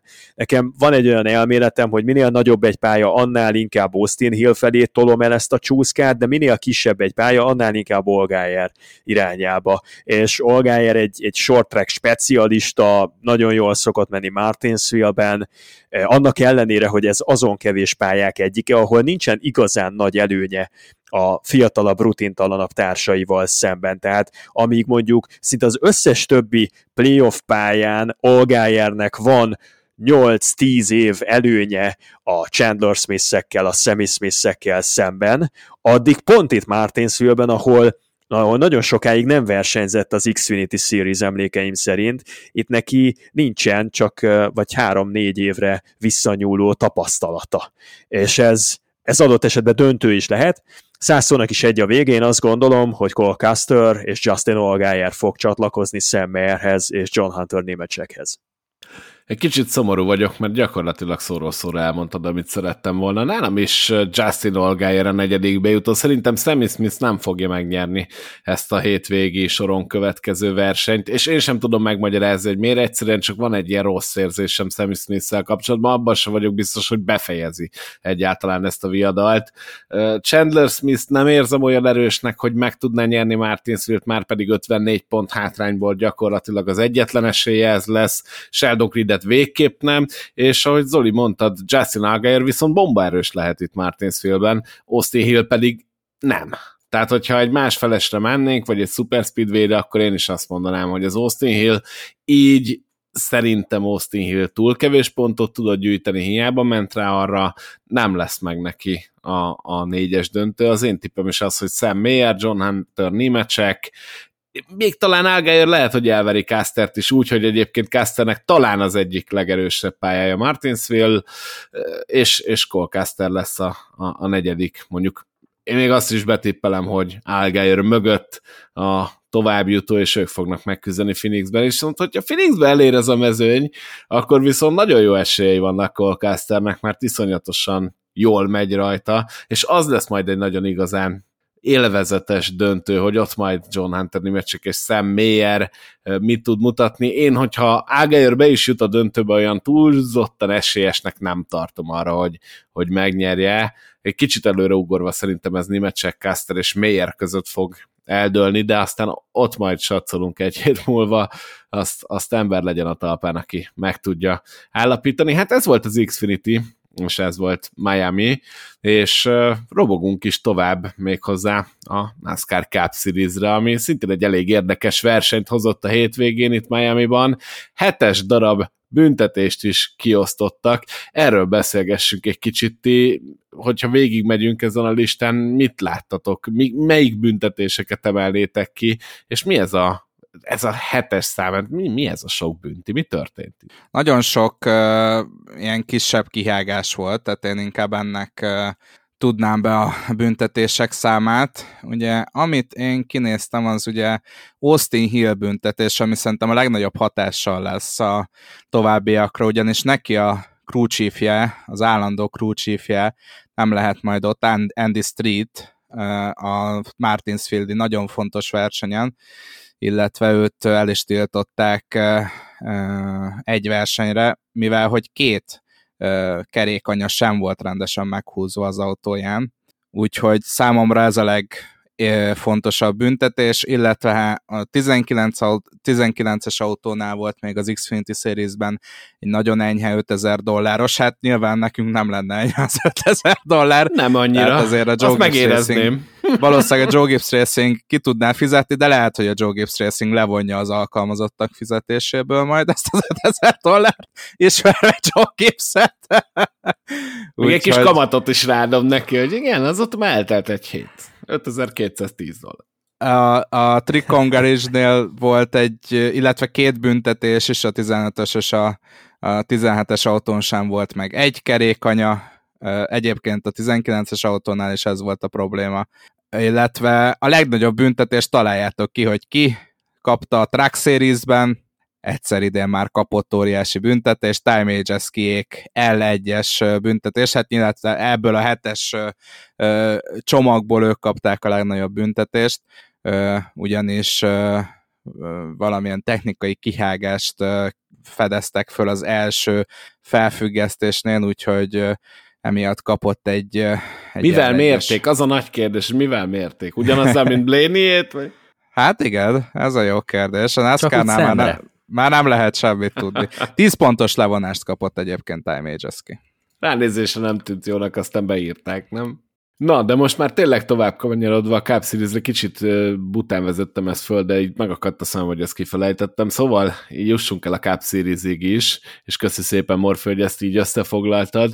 Hát Christopher Bell, pont a múlt héten mondtam, hogy, és beszéltünk is róla, hogy Bell nyomás alatt oda tudja tenni magát, és mi van, hogyha Redik megnyeri ezt a futamot, Bell pedig Martinsville-t, hát Bell nem várt Martinsville-ig, megnyerte Homesteadet, ami számomra egy picit meglepetés, második lett Ryan Blaney, harmadik lett Tyler Reddick, negyedik Byron, ötödik Almendinger, aztán Buba Wallace, Ty Gibbs, Joey Logano, Arik Almirola és Austin Dillon az első tíz, ugye a Kevin Harvickról elnevezett verseny, a Forever 400, az úgy sikerült Harvicknak, hogy a 11. helyen, tehát éppen lecsúszott a top 10-ől, ért be, hát ez egy gyönyörű mondat volt, Mit láthattunk? Mert, mert itt azért volt esemény, volt esemény bőven, és pár dolgot biztos, hogy szeretnétek kiemelni, erre pedig meg is adom a lehetőséget ebben a pillanatban. Én egyelőre csak Christopher Barrről beszélnék, aki tökéletesen tisztelget Kevin Harvick előtt, ugyanis a Where did he come from kifejezés hihetetlenül illet Christopher Bára, aki a verseny nagy részében a 20. hely körül tanyázott, könyörögve kérték, hogy próbáljon meg körön belül maradni, Christopher Bell ironikusan válaszolt, hogy jó, akkor elkezdek próbálkozni. tehát, a verseny előtt legyilatkozta, hogy ő x igazából bármilyen másik pályán szívesebben versenyezne most, mint Homesteadbe. Ehhez képest valahogy az utolsó szegmensben, ahogy elkezdett lemenni a nap, Christopher Bell lehet, hogy éjjeli bagoly, nem tudom, életre kelt, az autója életre kelt, kihasználta a többiek hibáit, és mondom, tökéletes Kevin Harvick utánzásként a semmiből megnyerte ezt a versenyt. Szenzációs volt, amit, amit Christopher Bell lett az asztalra. Csak emlékeztetnék mindenkit arra, hogy a második szakasz végén még a 22. helyen állt Christopher Bell.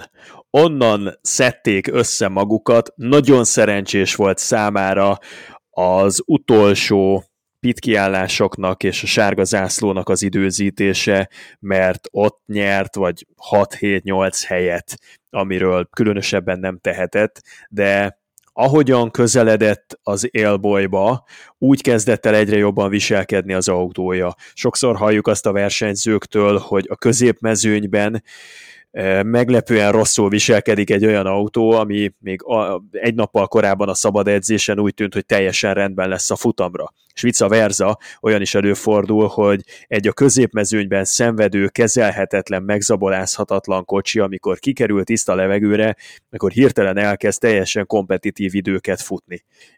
Úgyhogy vélhetően a szerencsével vegyes nagyon jó teljesítmény, nagyon jó módosítások, beállításmódosítások, gyors pit kiállások.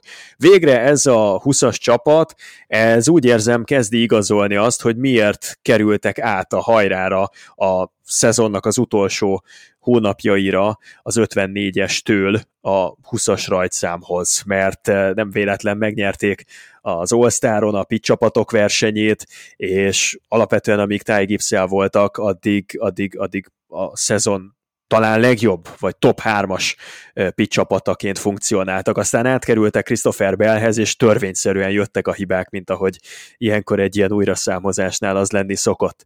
De de Bell fantasztikus, és nagyon nyugodtan készülhet most már Martinsville-re, különösebben nem kell, hogy foglalkoztassa őt ez a futam, és talán ez megint jó tékony hatással lehet rá, mert, mert egyébként az egyik legerősebb pályája. Úgyhogy felszabadultan mehet a győzelemért. Ezt gondoltuk igaz Kyle Larsonról is most a Homestead Miami futamra, de arról tényleg majd még beszélünk. Nem szabad leírni Christopher Belt egy pillanatig se. Zoli, azért szerintem Larson eléggé felszabadultan ment. Tehát ott volt az élmezőnyben. Annyira felszabadult, hogy aztán saját magát is felszabadította a verseny alól. Christopher Bell számomra ennek az egész rájátszásnak a meglepetése. Én megmondom őszintén Christopher Belt, amikor ezt a 16 versenyzőt néztük, akkor nem voltam benne 100%-ig biztos, hogy ő a legjobb 8-ba be fog kerülni. Volt is egy eléggé gyenge időszaka, de hát ettől függetlenül ő tökéletesen időzítette a formáját, és erre a harmadik szakaszra, ami tulajdonképpen, hogyha azt nézitek, akkor a bajnokság legfontosabb szakasza, ugyanis itt lehet bekerülni a négyes döntőben, a négyes döntőben meg bármi megtörténhet, tehát egy egyversenyes szétlövés gyakorlatilag, ami vár a versenyzőkre. Itt hozott Vegasból egy második helyet, megnyerte a Homesteadi versenyt, Martinsville-ben meg nem szokott rosszul menni, tehát még az is lehet, hogy két győzelemmel fogja befejezni ezt a, az utolsó előtti szakaszt, és két győzelemmel fog, két rájátszás győzelemmel fog bekerülni a döntőbe. Ez a belféle feltámadás, előretörés, ez ez egy kicsit olyan track volt. A track szériában láthatunk olyanokat, hogy két etapon keresztül megbújik a versenyző a mezőnyben, aztán a harmadikban meg legyalul mindenkit. Christopher Bell szerintem egyébként azzal kapott lehetőséget, és az nem mondom, hogy garantálta számára a győzelmet, de az nyitotta meg a lehetőségét a győzelemnek, hogy itt azért a harmadik szegmensben elég komoly versenyzők hibáztak, hát vagy technikai probléma volt, vagy egy elnézett kanyarvétel, vagy egy elnézett Vox utcai bejárat, ettől függetlenül ezeket a szituációkat tökéletesen tudta lekezelni Christopher Bell, és hogyha valaki bajnok akar lenni, akkor tulajdonképpen ez a legfontosabb dolog, hogy amikor egy ilyen apró lehetőség nyílik, akkor arra csapj le, és a lehető legrosszabb helyzetet is próbáld a saját magad javára fordítani. Az, hogyha Martin Truex Jr. féle módon nem mennek a dolgok, és magunkba roskadunk, és öt versenyen keresztül csak abból élünk, hogy alapszakaszbajnokok voltunk, és valahogy végigvergődünk a szezonon, abból nem lehet megélni. Christopher Bellnek viszont valahogy összejött ez a jó kis szereplés, annak ellenére, hogy azért sem a rájátszás nem kezdte jól, sem ott a középső szakaszban nem ment túl jól. Ettől függetlenül a lényeg az, hogy Christopher Bell bejutott a bajnoki döntőbe, ott van Kyle Larson, tehát gyakorlatilag kettő résztvevő az, aki majd így csatázni fog egymással Martinsville-ben a bajnoki bejutásért, és szerintem ennél izgalmasabb dolgot meg összességében Martinsville-re nem is kívánhatnak. Szerintem nem kettő. Kicsit előre szaladtam. Igen, nem kettő részvevője lesz annak két, a csatának. Két pozícióért fog zajlani a harc, igen. bocsánat. Csak. Igen, igen. Na, kicsit de este van már. Nem kicsit van este, és mindannyian fáradtak vagyunk, de azért igyekezzük oda tenni magunkat, igyekszünk oda tenni magunkat. Na ugye, ugye? Na ugye. Na, mert megzavartál már direkt. szóval azt akartam mondani, hogy ha már Kyle Larson és a felszabadultság, akkor mi történt ott a box bejáraton, és szerintetek mennyire Ryan Blaney hibája, ami ott történt, és mennyire Kyle Larson hibája, ugyanis nézegetve az internetet, elég sokan okolják Ryan Blaney-t, ugye? Most leírva a szituációt az történt, hogy Blaney és Larson egyszerre jöttek a roadra, és hát Uh, hogy mondjam el ezt teljesen objektíven, Blaney láthatóan jóval lassabban közeledett a pit bejáratot uh, jelentő vonal felé, mint uh, ellenfele Kyle Larson, aki emiatt egy picit erősebb korrekcióra kényszerült, és ezáltal belevágódott a homokos hordokba, amik ott vannak a pitfall előtt, ugye ez azért van ott, hogy a pilótákat és az autókat lehetőleg ne nyársalja ketté a, a, a pitroadnak a fala, ez a baleset talán eh, a lehető legobjektívebben elmondva, és sokan okolják eh, Ryan Blaney-t, hogy, hogy direkt fékezett, vagy túl lassan ment. Hát nyilván a másik tábor meg azt mondja, hogy Kyle Larson ezt eh, elrontotta, és ő ment túl gyorsan, neki számítania kell arra, hogy előtte Blaney fékezni fog, és bemegy a pitrodra. Ti kinek adtok igazat, illetve mit gondoltok Larson manőveréről? Álljunk már meg egy szóra, de tényleg, tehát, hogy, hogy Ryan Blaney-nek mit kellett, tehát hogy nem szabadna bejönni a saját tempójába a pit roadra, hanem arra kéne figyelnie, hogy nehogy betartsa. Tehát én ezt nem is értem, hogy ezt hogy gondolják az emberek. Abszolút százszerzelékba Kyle Larsonnak a hibája volt. Túl gyorsan érkezett be, tök mindegy, hogy most Ryan Blaney milyen tempóba, ha akar, akkor 20-szal megy a, a szervissávon. Pont azért hívják szervissávnak, mert ott már lassítod az autóját, az autódat, ott már nem versenyzés folyik. Kyle Larson meg ott akarta megnyerni a versenyt, és hát így járt. El is ismerte, hogy nem kellett volna ennyit bekockáztatnia. Ez számomra 100%-ban Kyle Larsonnak a hibája volt ez teljesen egyértelmű. Tehát, hogyha mész az utcai autódban 50-nel, jön a piros lámpa, elkezdesz fékezni, majd hátulról neked vágódnak, majdnem csúnya szót mondta, hátulról neked, neked vágódnak, akkor teljesen egyértelmű, hogy ki a hibás. Mindig a hátul jövő, ugyanis a hátul jövőnek versenykörülmények közt versenyszituációban is fel kell arra készülnie, hogy az előlevő az vagy hamarabb fog fékezni, vagy erősebben fog fékezni, vagy kicsit gyengébben fékez, más ívet választ, stb. Mindig a hátsó tudja ezt a szituációt lekontrollálni. Ez az egyik. A másik pedig, hogy azért Blaney mellett volt még jó néhány méter hely. Tehát adott esetben hogyha egy másik íven közelíti meg a box utca bejáratát Kyle Larson, akkor lett volna még hely kikerülni. Nyilván korrigálni akkor már eléggé nehezen lehetett, amikor megtörtént ez az egész dolog, és már mindenki számára nyilvánvaló volt, hogy a két versenyző útja keresztezni fogja egymást.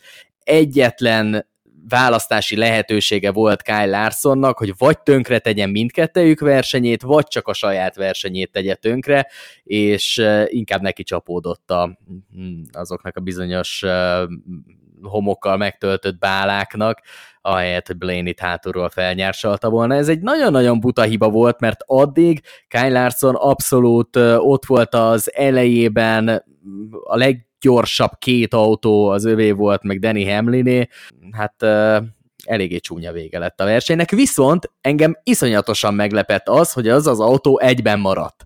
Tehát utána nem tudta folytatni nyilván a versenyt, de vissza tudott még menni a pályára, pedig én arra számítottam, hogy ez teljesen totálkáros lesz ez az autó, és majd a roncstelepre megy, és Dale Earnhardt Jr. fogja mutogatni majd, hogy milyen oltári nagy hibát követett el Kyle Larson az egyik eléggé kritikus versenyen, e, és, és ment az autó. Tehát ez azért egy csoda, megvan ez építve masszívan. E, érdekes, érdekes kérdések adódnak ebből, ami itt történt. E, azzal egyetértek természetesen, hogy Ryan Blaney nem hibázott. Azt hiszem, hogy Kyle Larson sem hibázott olyan borzasztó nagyot, mint amekkorának ez látszik. Nézzük meg a, a versenynek a, a lefolyását éppen akkor, amikor történt ez az incidens. Ryan Blaney éppen nyerésre állt. Nyerésre állt, tudni illik, hosszú etapon sokkal jobban működött az autója, mint Kyle Larsonnak. Úgy nézett ki, hogy jó eséllyel egy hosszú etap dönthet a verseny végén arról, hogy kinyeri a futamot. Az látszott, hogy Kyle Larson nem tudja úgy megkímélni a, megkímélni a gumiait, mint ahogyan meg tudta kímélni Ryan Blaney vagy Danny Hamlin. Az etapnak a végére a köridejei Larsonnak sokkal rosszabbak voltak, mint a két közvetlen vetétársának. Ebben a helyzetben Kyle Larson egyszerűen nem engedhette meg magának, hogy a Pitrodról, a Manistapról Ryan Blaney mögött jöjjön ki. Mert azzal gyakorlatilag annyi élét el kellett volna kérnie az utolsó gumiszettjének a friss gumikon kint az első néhány körön az etapon belül, hogy megelőzze valahogyan Blénit, hogy egyetlen esélyt megadja magának, hogy megnyerje ezt a versenyt, amivel törvényszerű, hogy a végére ugyanúgy bezuhant volna a tempója, mint egy gumiablakkal korábban. Tehát Larsonnak rengeteget kellett kockáztatnia, ez volt a futamnak a szituációja, és ez volt az egész bajnoki végjátéknak a szituációja, hogy tulajdonképpen semmilyen veszíteni valója nem volt, egy NASCAR Cup Series futamgyőzelem szerintem megér annyit, hogy ilyen szintű kockázatot valaki bevállaljon. Ha nincs ott Ryan Blaney, akkor Larson nagyon nagy valószínűséggel túl gyorsan hajt a pitrodnak az első szegmensében. Így, hogy ott volt Ryan Blaney, így így, így választhatott Larson, hogy tönkreteszi mind a kettejük versenyét, vagy csak a saját magáét, és a jó döntést hozta, mert csak a saját magáét tette tönkre. Nekem ezzel a manőverrel semmi gondom nincsen, ez egy bátor kísérlet volt, a futam győzelemre ráment Kyle Larson, ezt várom el egy korábbi bajnoktól, egy 20-szoros futamgyőztestől, ennyire legyen éhes, és kelljen neki a következő. Nagyon helyes. És hogyha már Blaney-t ugye sokszor emlegettük ennél az esetnél, és kellett is, akkor mi baja lehetett szerintetek Ryan Blaney-nek Danny Hamlinnel, akinek gyakorlatilag ugyanúgy kuka lett a versenye, mint Kyle Larsonnak, és ami döbbenetes volt, hogy Danny Hamlin falba csapódása után talán félkörrel már láthattuk, hogy Martin Truex Jr. is problémákkal küzdik, úgyhogy a verseny ezen szakaszában Joe Gibbs nem hiszem, hogy túlzottan boldog volt, aztán végül természetesen az egyik pilóta megnyerte a versenyt Christopher Bell, és akkor azért gondolom némi felszabadultság kiült az arcára, de hát eh, itt elvesztettük Hamlint, elvesztettük Truexet, Blaney ráadásul egy nagyon picit oda is szólt, hogy nem, nem tetszett neki valami Hamlinben, ezt tudjátok-e, hogy mi volt és miért mond? Én gyerekesként jellemeztem a közvetítésbe ezt a csatát, és továbbra is tartom magamat. Folyamatosan veszítették a pozíciókat, még akkor is, amikor már a negyedik hely, vagy a harmadik helyet, bocsánat, csatáztak egymással, elment mellettük Christopher Bell, meg talán William Byron, hogyha jól emlékszem. És, jól, szerintem és, és továbbra is csak egymás mellett csatáztak, rá is legyeztek kétszer-háromszor egymásra, nem tudom, hogy azóta van-e hír arról, hogy, hogy az egyik ilyen összeérés közre játszott-e Danny Hamlin baleseténél, én akkor azt gondoltam, hogy igen, valami ott eltörött Hamlin autójának jobb elején, és belecsapódott a falba, és hát Hamlin húzta a rövidebbet, ez biztos, csak nem igazán értettem az egésznek a lényegét, főleg Danny Hamlin részéről, aki elmondta a verseny előtt is, hogy csak a pontokért van itt, nem érdekli, hogyha esetleg persze jó lenne nyerni, de szeretne sok pontot szerezni. Hát ez most nagyon nem jött össze neki. Ó, én nem gondolnám, hogy ez gyerekes volt, szerintem ez férfias volt. Nekem tetszett ugyanaz a véleményem róla, mint Kyle Larsonnak a megmozdulásáról, hogy nagyon helyes, hogy Danny Hamlin egy, egy, egy ilyen rezümével a háta mögött ennyire, ennyire akarja, hogy, hogy bebiztosíthassa a legjobb négy között a részvételének a jogát, és ezért hajlandó kockázatot vállalni. Na de várjál, az első hely, tehát amíg az első helyért folyt a csata, semmi bajom nincs vele, menjenek az első helyért. Amikor elmegy Christopher Belt, folytatják, elmegy William Byron, még mindig folytatják, azt annak én már nem láttam értelmét. Na de hát mégiscsak arról van szó, hogy aki a harmadik helyről várhat mondjuk egy futamhajrát, annak nagyobb esélye van megnyerni a futamot, mint annak, aki a negyedik helyről várhatja, nem? Tehát, hogy mégiscsak a nagy egészet tekintve, aki azt a versenyt megnyerte, annak ott volt a Phoenixi repülőjegy már rögtön a kezében. Tehát én nekem ez a kockázatvállalás, ez nem csak, hogy belefér, de elvárásom is a versenyzőkkel szemben. Nekem nagyon tetszett, amit csináltak. Persze, értem, amit mondasz, és igazad is van olyan szempontból, hogy egy tökéletes világban, ahol mindenki racionálisan gondolkodik, akkor nem biztos, hogy ez volt a legjobb, vagy leginkább patika mérlegen kimért döntés, amit ők ketten hozhattak, de autóversenyről beszélünk, és és, és ezért nem hogy, nem, hogy hibáztatni nem tudom őket, hanem kimondottan ünneplem ezt az egészet. Danny Hamlin autójában persze valami tönkrement, nem hinném, hogy a Bléni féle viaskodással összefüggésben, hanem szerintem attól teljesen függetlenül. Az a nagyon érdekes, hogy pár perc leforgása alatt az a Danny Hamlin és az a Martin Truex, akik eredetileg egymással holt versenyben érkeztek meg Homestead Miami-ba, és mind a ketten, ha jól emlékszem, kettő ponttal voltak a választóvonal fölött a futam rajtjánál, mind a ketten mentek a levesbe, és e, most holt versenyben vannak jelentős hátrányban a választóvonalhoz és Ryan Blaneyhez képest. Igen, ez az érdekesebben, hogy mind a ketten most nagyon-nagyon lecsúsztak. Ugye a biztos uh, rájátszás, rájátszás résztvevőnk, tehát döntő résztvevőnk az ugye Christopher Bell és Kyle Larson. Hát William Byron szerintem nagyon-nagyon nehéz lesz ott kirobbantani, hogyha egyáltalán nem nyeri meg a Martins futamot, mert Byron bármikor bármit megnyerhet.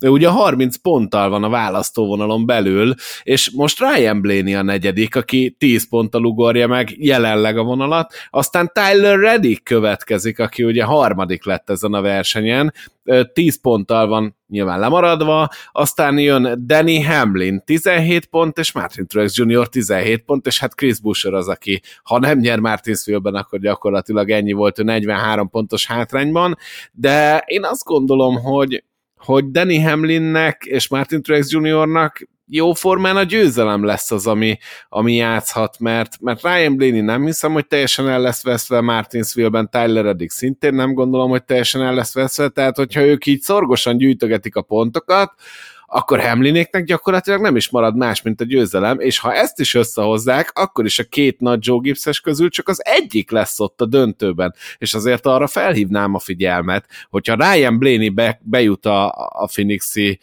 fináléba, akkor a tavalyi teljesítményét látva bizony-bizony összerezzelhet mindenki, és szerintem Hamlinnek is benne volt a fejében, hogy oké, okay, oké, okay, ott lesz Byron nagyon erős, ott lesz Larson nagyon erős, akkor még ugye nem tudtuk, hogy Bell ott lesz, de hát, hogyha valakit nem akarsz Phoenixben látni, a tavalyi év után, az Ryan Blaney. Tökéletesen összefoglaltad, és Ryan Blaney-nek statisztikailag a legerősebb pályája Martinsville. Ha nem számítjuk azt a gateway-t, ahol összesen két alkalommal járt a mezőny, akkor az átlag finise Martinsville-ből a legjobb az összes többi pályát figyelembe véve. Talán eh, a Charlotte oválon, meg, meg még a megboldogult Chicago Lendi oválon tudott uh, hasonló 10 körüli átlagfinist hozni, de Martinsville az, az kiemelkedik. Igaz, futamgyőzelme még nincsen, de ezen kívül már tényleg minden, minden előkelő pozíciót jegyezte. Ryan Blaney, voltak neki második helyei, volt, volt neki azon kívül is több más top 5-ös helyezése, úgyhogy ha ha van tényleg egy olyan pálya, ahol nem szeretnék ponthátrányból Ryan Blaney-vel szemben versenyezni Danny Hamlinék helyében, akkor az biztos, hogy Martinsville lenne, és fordítva is igaz Ryan Blaney, ha megrendelhetne két versenyt, amivel véget érjen a szezon, nem tudna megrendelni két jobb helyszínt, mint Martinsville és Phoenix. Phoenixet tavaly neki kellett volna nyernie. A nyers tempót e, alapul véve jobb volt e, mindenki másnál, beleértve a saját csapattársát, a későbbi bajnok Joey Logánót is, akit bekísért a, a célba, és hátvédként funkcionált mögötte. Tehát ezzel a pályakiosztással nagyon nagy hirtelenjében Ryan Blaine egy teljesen váratlan homesteadi kiváló szereplésének köszönhetően a bajnoki cím egyik fő várományosává lépett elő. Csak a Ryan Blaney jelenség az meg olyan, hogy amikor ő underdogból esélyessé válik, akkor eddig mindig összeroppant a teher alatt. Emlékezzetek rá, hogy mit művelt tavaly a playoffban amikor látszott, hogy a penszkisek találtak valamit, Logánónak a, a, az átlagai feljavultak őszre, és úgy tűnt, hogy odaérhetnek, akár mind a ketten ott lehetnek a Homesteadi négyes döntőben, vagy bocsánat, a Phoenixi négyes döntőben. Ryan Blaney hibát hibára halmozott, gyermetegnél gyermetegebb megmozdulásai voltak, Homestead Miami-ban azt hiszem a Pitródról nem talált vissza a pályára. Éppen aktuálisan. Tehát nem tudom, hogy belőle ez a nyomás mit hoz ki, és, és így meg, hogy Martinsville hatalmasak az elvárások, van egy kényelmesnek tűnő, de ugyanakkor csalóka pont előnye a választóvonallal szemben, tökéletes recept a katasztrófára, ha, ha Bléni oldaláról közelítem meg a kérdést. És akkor elérkeztünk ahhoz a ponthoz, amikor szóba kerül a fantazi, és egy másodperc múlva már nyitom is, hogy kik lettek eh, Homestead nyertesei.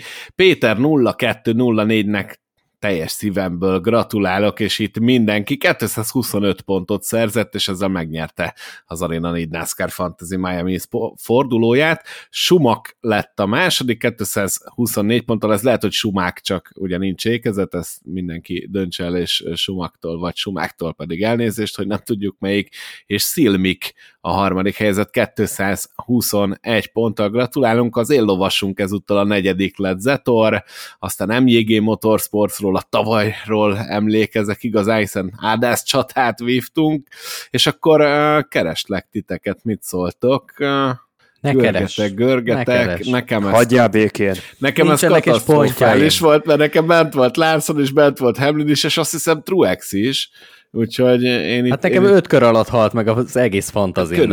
Itt vagyok 55-nél, észrevettem saját magamat 170 pontot, de átugrottam valamelyik őtöket, vagy nem vagytok előttem? Én azt hiszem valami 69 lettem. Én 64. Nézem, figyelj. Én bőven százon kívül voltam, mert az összes versenyzőt megtaláltam. Én gyakorlatilag megtippeltem hátulról a mezőnyt. Mindenki, aki, aki, aki ledodogott, lehalt, eh, eh, lefalcolt, az nekem benne volt a fantazimban, úgyhogy eh, én nem akarok erről most beszélni, ha nem gond.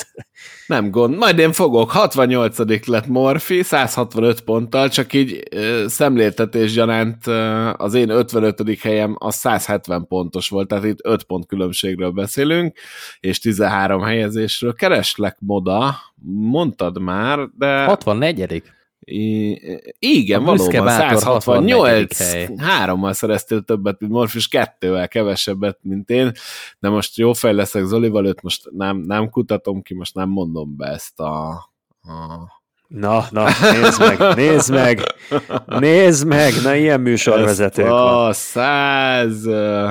Esküszöm, uh-huh. nem talállak meg. Pedig gondoltam a poén végére ki, ezt a 107. helyet ezt most nem fogom bemondani, nem emlegetjük. Jó, oké. Okay, Top 110, nem tudom, miről beszéltek. Egyértelmű. Olvassuk fel, olvassuk fel azt a névsort, akit én bejelöltem, mert úgy lesz igazán vicces a sztori. Tehát az a baj, nem nekem... lehet már, tehát ugye a, csak azt látod, aki a 100 helyen volt, onnan már nem tudsz kattintani kijebb. Nagyon. Akkor a humorérzéketek kerekedett hirtelen. Amikor, amikor megint arról van szó, hogy engem kell. Na, jó van, oké. Okay. Andris, te is ilyen vagy most. És Dávid meg se szólalt. Most titokban egy, egy piros pontot azért be tudnék írni Molnár Szerintem Dávid csak kollégának. Véletlenül Hiába mented a helyzetet, Zoli. Innentől kezdve már nem hiszem el, hogy barátok vagyunk. Hát pont most, pont most érzem úgy, hogy visszatér a barátságunk. Hát ne viccelj. Most, most látok benne végül is egy kis remény sugarat, hogy, hogy, hogy most, most az egyszer nem hoztad a teljes étkészletet és a, és a leghidegebben csillogó késeket. Hát de ez már megint Ellenben csak úgy, Andris, hogy a többiek. Hát. Tehát a, a többiek veszik vicce... el ezt a pozíciót. Én viccen kívül mondom, hogy nem lehet megnézni a, azt top 100 kívül, tehát, hogy ugye amikor bemész a kis eredmény listába, akkor át tudod görgetni a századik helyig a versenyzőket, de amikor már azt a, a, live resultnál, vagy a race resultnál, de amikor rá kell menned, hogy complete results, onnan már nem látod, hogy ki milyen csapatot állított. Úgyhogy én ezt most teljesen trollkodás nélkül. Azt top 110-ben volt egy kis trollkodás, de azt elismerem. Oké, okay, most Minimális. hirtelen nincs, nincs előttem nekem se a lista, fejből mondom, benne volt Kezelowski, aki aki, aki az első szakaszban, meg a második szakaszban is top 5-ben futott, aztán tudjuk, mi történt vele. Benne volt Martin Truex, aki szintén top 5-ben futott a nap nagy részében, hogy aztán megfőjön a motor. Benne volt természetesen Danny Hamlin, aki megint csak ott a top 5-ben tapotta a versenynek a javarészét, és kispadon volt Ross Chastain, azt azért örülök, hogy őt nem hoztam be, és gondolkodom, hogy, hogy ki volt még benne, nem tudom, hogy William Byron vagy Christopher Kyle Larson. Jaj, hát hogy ne, hát igen, Larson, mondani se kell, és ő benn is maradt a végéig, hála a jó Istennek, úgyhogy én azon csodálkozom, hogy egyáltalán annyi pontot összegyűjtöttem, mint amennyit végül sikerült. Tehát az, az csak annak tudható be, hogy az első meg a második szakasz után, megnéztem direkt, az első és második szakasz után, még a live results-ban, a ligán belül top 5-ben voltam vagy, vagy legfeljebb a hatodik helyen. És onnan sikerült lezúgni ezek szerint akkor a 110. hely környékére. Fantasztikus.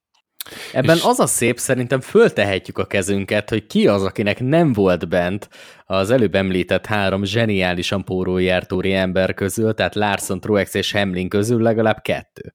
Hát az ő nevüket felolvastam a legelején, akik nyerték a fantazit. Itt most magunkra gondoltam, de szerintem ja, senkinek. Ja, én úgy lettem 68 hogy Truex volt a garázsomban, tehát sokkal előrébb nem kerültem volna vele. Kicserélted volna Hamlinne. Igen, igen, az nagy, egyébként nem is tudom, hogy melyikük jutott elő, de szerintem Hamlin uh, szerezte a több szakaszpontot talán, hogyha jól emlékszem megmondom őszintén, mert én sem emlékszem, de még egy picit kanyarodjunk vissza erre a Cup playoffra és a Phoenixi döntőre. Itt is beszéljük meg, hogy ki lesz az a négyes, aki ott lesz. Ugye Bell és Larson az biztos. Szerintem Byron is biztos, és előbb egy kicsit bölére eresztettük, és nem mondtunk konkrétumot, de hát most nagyon úgy, az én, olvashatom, én olvashatom szerint nagyon úgy néz ki, hogy Ryan Blaney lesz a negyedik. Ti mit gondoltok, ki férhet oda még a döntőbe? Húha!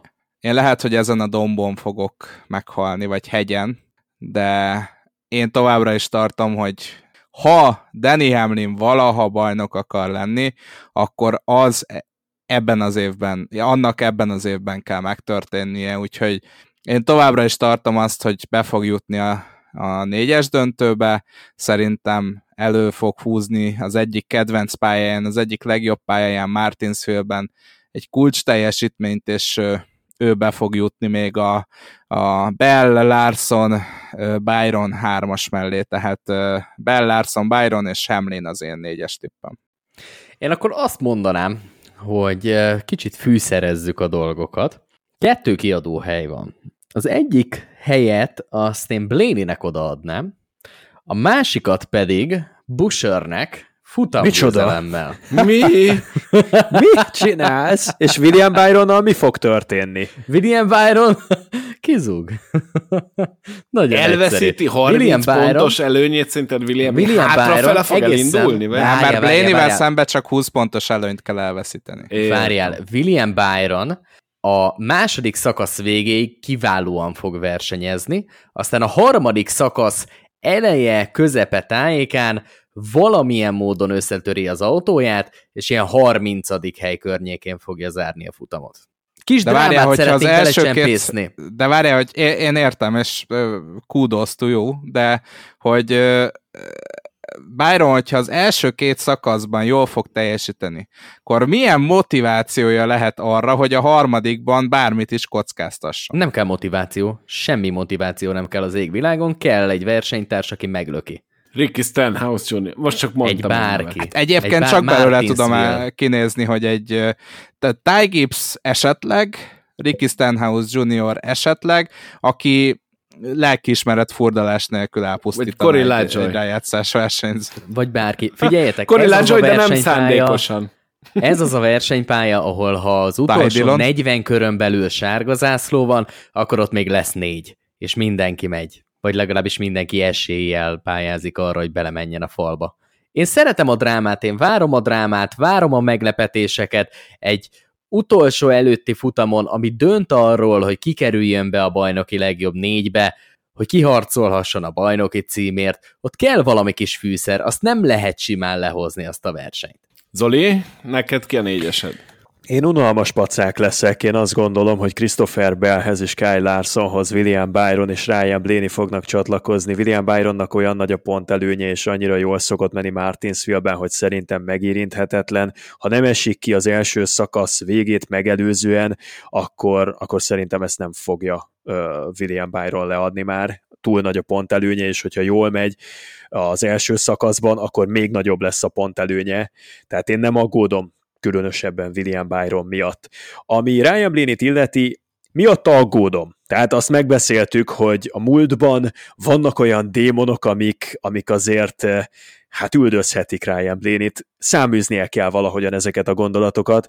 Azt hiszem, hogy fejben fog eldőlni, és egy óriási közhely, meg rém unalmas sztori, hogy valaki ezt mondja, hogy ez fejben fog eldőlni, de Ryan Blaney-nél ez különösen igaz. Ez, ez nem csak úgy olyan általános jellege, hanem úgy érzem nála ez különösen igaz, és ha már fejben fog eldőlni, nem tudom, hogy hogy jutott eszembe, de akinek van Spotify-ja, szerintem mindenkinek, akkor nagyon ajánlom a figyelmében Ryan Blaney-nek a lejátszási listáját. Néhány nappal ezelőtt megosztotta a Homestead Miami versenynek a felvezető, nem tudom, szombati napján, vagy, vagy aznap reggel, na mindegy, én azt végighallgattam. Nagyon jó zenei ízlése van Ryan Blaney-nek, és most nem rap, meg nem country, meg semmi hasonló, hanem, hanem nagyon, nagyon kis finom, kifinomult könnyű. Korda György?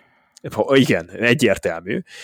Úgyhogy azt nagyon ajánlom mindenkinek, hogyha megfogadja azoknak a zeneszámoknak, meg azoknak a zenei előadóknak ezt a, ezt a chill, ezt a, ezt a kis nyugodt, kimért de mégis nagyon kis stílusos üzenetét, akkor, akkor, akkor szerintem Ryan Blaney össze fogja tudni magát rakni egy három és fél négy órára Martinsville-be. Úgyhogy én őt mondanám negyedik továbbjutónak. Zoli, egy gyors kérdés. Meghallgattad a múlt heti adást, volt rá időd? Igen. Jó, akkor tudod, hogy mi következik most, ugyanis meg kell választanunk a hét győztese, vesztese, külön díjasa, és Dr. Juhász Zoltán Dr. díjasa. Juhász Zoltán díjasa. Jó, hát oké. Okay. És akkor a végén a Dr. fogunk, Juhász Zoltán díjason, jó? végig fog, végén fogunk fantazizni, mit szóltok. És akkor erre tippek, hét győztese, vesztese, külön díjasa, lecsíptem. Számomra erkölcsit. én, én uh, fölterjeszteném a hét győztesének. Christopher Bell is óriási teljesítményt nyújtott, de Sam Mayer uh, sokkal kilátástalanabb helyzetben volt bajnoki szempontból, így, hogy győznie kellett gyakorlatilag, és éppen ezért Mayert mondanám a hét győztese díjra. Hú, emészteni kell ezt egy picit, mert én Christopher Belt tippeltem volna be, vagy protezsáltam volna be első körben. Azért szerintem, a, a, hogyha mondjuk a track szériára gondolunk, egy Ben Rhodes sem olyan nagyon veszedelmes történet, de én azért inkább a Christopher Bell irányba mennék, ezt ti ketten fogjátok eldönteni szerintem.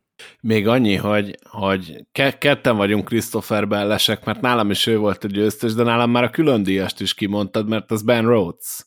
Szóval akkor döntsük el, hogy ki a Akkor győztes. már Én csak a külön, külön díjasra abszolút Rothot javasolnám. De akkor előbb van Menjen. meg a külön díjasunk, bocs Zoli. Igen. Majd mondd el, hogy mit gondolsz, de neked van egy külön díjad is.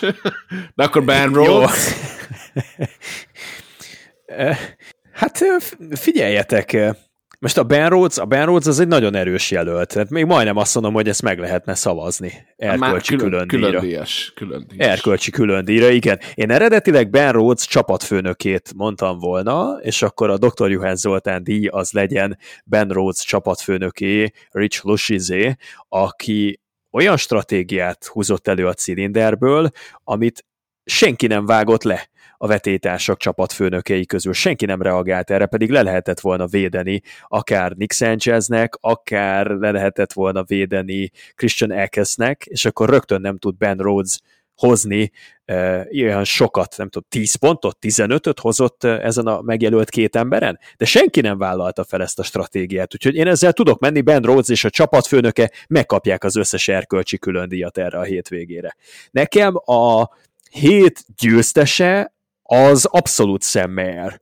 Tehát ő az, aki kilátástalan helyzetből megváltotta az egész szezonját. Mert Christopher Bellnek kinézett akár ezen a hétvégén, akár a következő hétvégén a továbbjutás, neki nem érzem azt, hogy olyan, olyan egyszerű és megismételhetetlen alkalom, amit sikerült megragadnia. Nem olyan Christopher Belli továbbjutás volt ez, mint egy évvel ezelőtt, kétszer is, 12-es meg a 8-as ford, vagy a 8-as meg a, igen, a 12-es meg a 8-as fordulóban egyaránt. Ez most, ez most nem olyan volt, nálam nagyobb győztes szemmer, mert messzebbről nyert nagyobbat, mint Christopher Bell. Jó, engem meggyőztél, én át tudok állni Sam Mayer mögé. Ez az! Gyere, Boszkó! Gyere! Én maradok Christopher Hát, hát, azt Bell, mindjárt Bell szavaztatom. Jó, én de nem akkor... ugrándozok, mint te, Boszkó. Igen, tehát hát ez ilyen. Én kitartok a véleményem mellett, hogyha ilyen ugri-bugri jobbra-balra, hát jó, hát ezt viseld el a következményeket a lelki Elviselem. Mayer világodban. lett a győztes. 3-1. Sam Mayer lett a hét győztese, és akkor a külön díjas Christopher Bell, a Dr. Juhász Zoltán díjas pedig... Rich Lushes, tehát ezt megbeszéltük Ezt a neked kell majd mindig, mindig ki- kimondani, neked kell, és ez így lesz. Ja jó, ennyi? Aha, Fogjam ennyi, be. ennyi. Vesztest választottunk már? Nem, hát az jön. Ez Hét azt vesztese. akarom mondani. Ja jó? Tessék. Mert nekem, nekem a hét vesztese az a Roush Fenway Keselowski Racing. Úgy testületileg.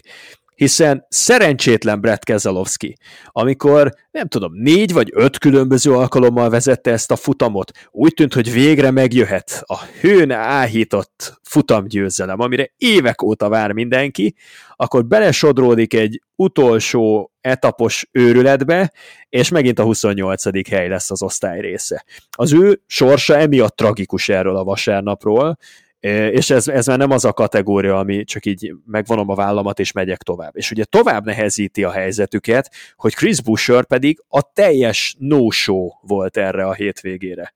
Egy olyan pályán, ahol én azt gondoltam, hogy lehet benne valami kis fantázia, de hát semmi nem volt bele, az ég egyadt a világon. Tehát a legnagyobb csalódás Chris Busher, és, és győzelmi kényszerben navigálta magát az egyik leggyengébb pályáján, mert Martin Szülben eddig konkrétan semmi nem rémlik, hogy mutatott volna a pályafutása során. Úgyhogy nálam a hét vesztese a Raus Fenway Keselowski.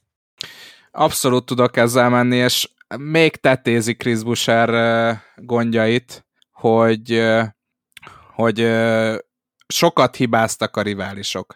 Tehát abszolút lett volna lehetősége mondjuk egy top 5-tel életben tartani a reményeit, hogy esetleg még pontok alapján is ott legyen a tűz közelében, de így így teljesen elveszítette az esélyét arra, hogy bármit is tudjon kezdeni pontok alapján, neki eh, nyernie kell ahhoz, hogy bejusson a, a bajnoki döntőbe, úgyhogy százszerzelékosan tudok menni azzal, hogy az egész Rush Fenway Keselowski Racingnek borzalmas napja volt. Jó, legyen bár én Kyle larson tartanám ebben a témakörben a legnagyobb ne, jelentkezőnek. Ne, kezdődik. Ne, ezzel, ne, tudod, srácok, tudod, tehát a legnagyobb hülyét csinált magából. De loser, az, tehát hogy akkor megint ott tartunk, hogy ez most vesztes vagy loser? Hát loser, hát persze, hát hogy ne lenne loser, hát ennél nagyobb loserséget a világon nem lehet csinálni. Jó, Rendben. Elfogadom azt, amit mondtok, az RFK, teljesen, fantasztikusan, de mondjuk, hogyha nem jött volna ez a gondolat, akkor én rögtön benyomnám ezt a Kyle Larson féle sztorit, mert hát hangosan felnevettem rajta. Ez tény. Nem csak ezen a héten már, ugye aki azért mondjuk el, hogy mi kommentátorkodunk együtt szimulátor futamon. Azóta és hát... sem értem. hát ott is voltak érdekes események. Hétfőn esténként keresitek fel a Paza Productions YouTube csatornát például, és akkor ott követhetitek az iRacing szimulátoros döntőjét a Simligát megmondom őszintén, hogy nálam Chris Busher lett volna a hét vesztese, de így, hogy testületileg beraktad Zoli a teljes RFK-t, ezzel is egyet tudok érteni maximálisan, úgyhogy er- erről tovább is libbelhetünk igazából, és akkor mondjatok egy igazán jó nevet Mártinsvire, ki fogja a legtöbb pontot szerezni a fantaziba ezen a hétvégén? Hát akkor én tartom magamat a Danny Hamlin-es tippemhez mind a bajnokságban mind itt a fantaziban, és azt mondom, hogy Danny Hamlin futamot fog nyerni Martinsville-ben, úgyhogy ilyen formában a fantaziba is mindenképpen be kell rakni őt. Én a Fordokat nyomnám eh, orvérzésig. Azon kivételes helyszínek egyike, ahol a Stuart House Racingen is nagyon intenzíven elgondolkodnék. Ryan Priestnek távoli győzelmi esélye volt eh, tavaly tavasszal, Briscoe gyakorlatilag másfél éve szerintem igen meggyőző ezen a pályán. Almirolának is voltak jelenései, egész jó top 10-es, helyenként top 5-ös helyeken futam közben, és Kevin Harvickot soha nem szabad leírni, tehát én a Fordokat nyomnám, még a Stuart House Racinget is, de most, hogy így behúztam szegény Brett Keselowskit és a csapatát ezen a héten abba a bizonyos erdőbe, a Martinsville hétvégére nekem Brett Keselowski az, aki, aki mindenképpen ott lesz a csapatomban. Kétszeres győztes ezen a pályán, általában ott van a legjobb ötben, a legutolsó 17 versenyből 12-szer bekerült a legjobb ötbe, és elsősorban az októberi futamokon, nem véletlen a Mr. Október becenév, szóval elsősorban az októberi Martinsville versenyeken szokott előkerülni Brett Keselowski neve. Úgyhogy nálam ő elhagyhatatlan. Valahogy csak be kell jutni a Blaney-nek a legjobb négybe. Az utóbbi hét versenyen, hogyha Martinsville-t nézzük, négy darab top 5-ös eredmény, nincs kérdés. Valahogy be kell jutnia, azt meg csak jó eredménnyel lehet összehozni, úgyhogy Ryan Blaney. Hát, gono, gonoszak vagytok, mert Zoli, nálad nagyon-nagyon megijedtem, amikor elkezdted ezt a Stuart House Racing féle vonalat emlegetni, mert hogy az én tuti tippem az Ryan Priest erre a futamra, és mondom, nehogy már ellobd, és nem fogok szót adni neked a következő két, két adásban, illetve egy adásban a tippekre, hogyha ezt ellövöd, de én maradnék akkor Ryan Priestnél, mert szerintem ki fogja tudni javítani a tavaszi hibáját, és azért biztos, hogy mindenkinél már fogytak itt a nagy nevek, mindegyik ötök tippjével egyetértek, de hogyha valaki nem akar rájátszás szereplőt hasznosítani erre a hétre, akkor szerintem Ryan Priest fog domborítani egy, egy nagyon nagyot, és szüksége is lesz rá. És igen, előttem egy olyan mondatot, hogy biztosan két adás lesz még idén, ugyanis a bajnokság vége felé közeledünk, és az nekünk is a szezon végét jelenti, úgyhogy jövő héten és utána héten még biztosan jelentkezünk, aztán utána majd meglátjuk, de addig is megtaláltok minket, például a az iRacing vagy egyéb szimulátoros streamekkel a twitch.tv per menjetek körbe hú csatornán, kövessetek be ott is minket, létszik, hogyha tetszik, amit láttok, ha rápillantottatok, Youtube-on is a kukac menjetek körbe, szócskára előugrik a csatorna, aztán a menjetek körbe.hu pedig olvassátok el Morfinak a hetente megjelenő kis cikkeit, illetve újra beharangoznám, hogy itt uh, Lénár Dávid, aki a Magyar NASCAR fanok csoport egyik adminja, hétről hétre összeszed nektek mindenféle érdekességet a soron következő pályáról és versenyről. Azt is érdemes elolvasni, természetesen a podcasteket is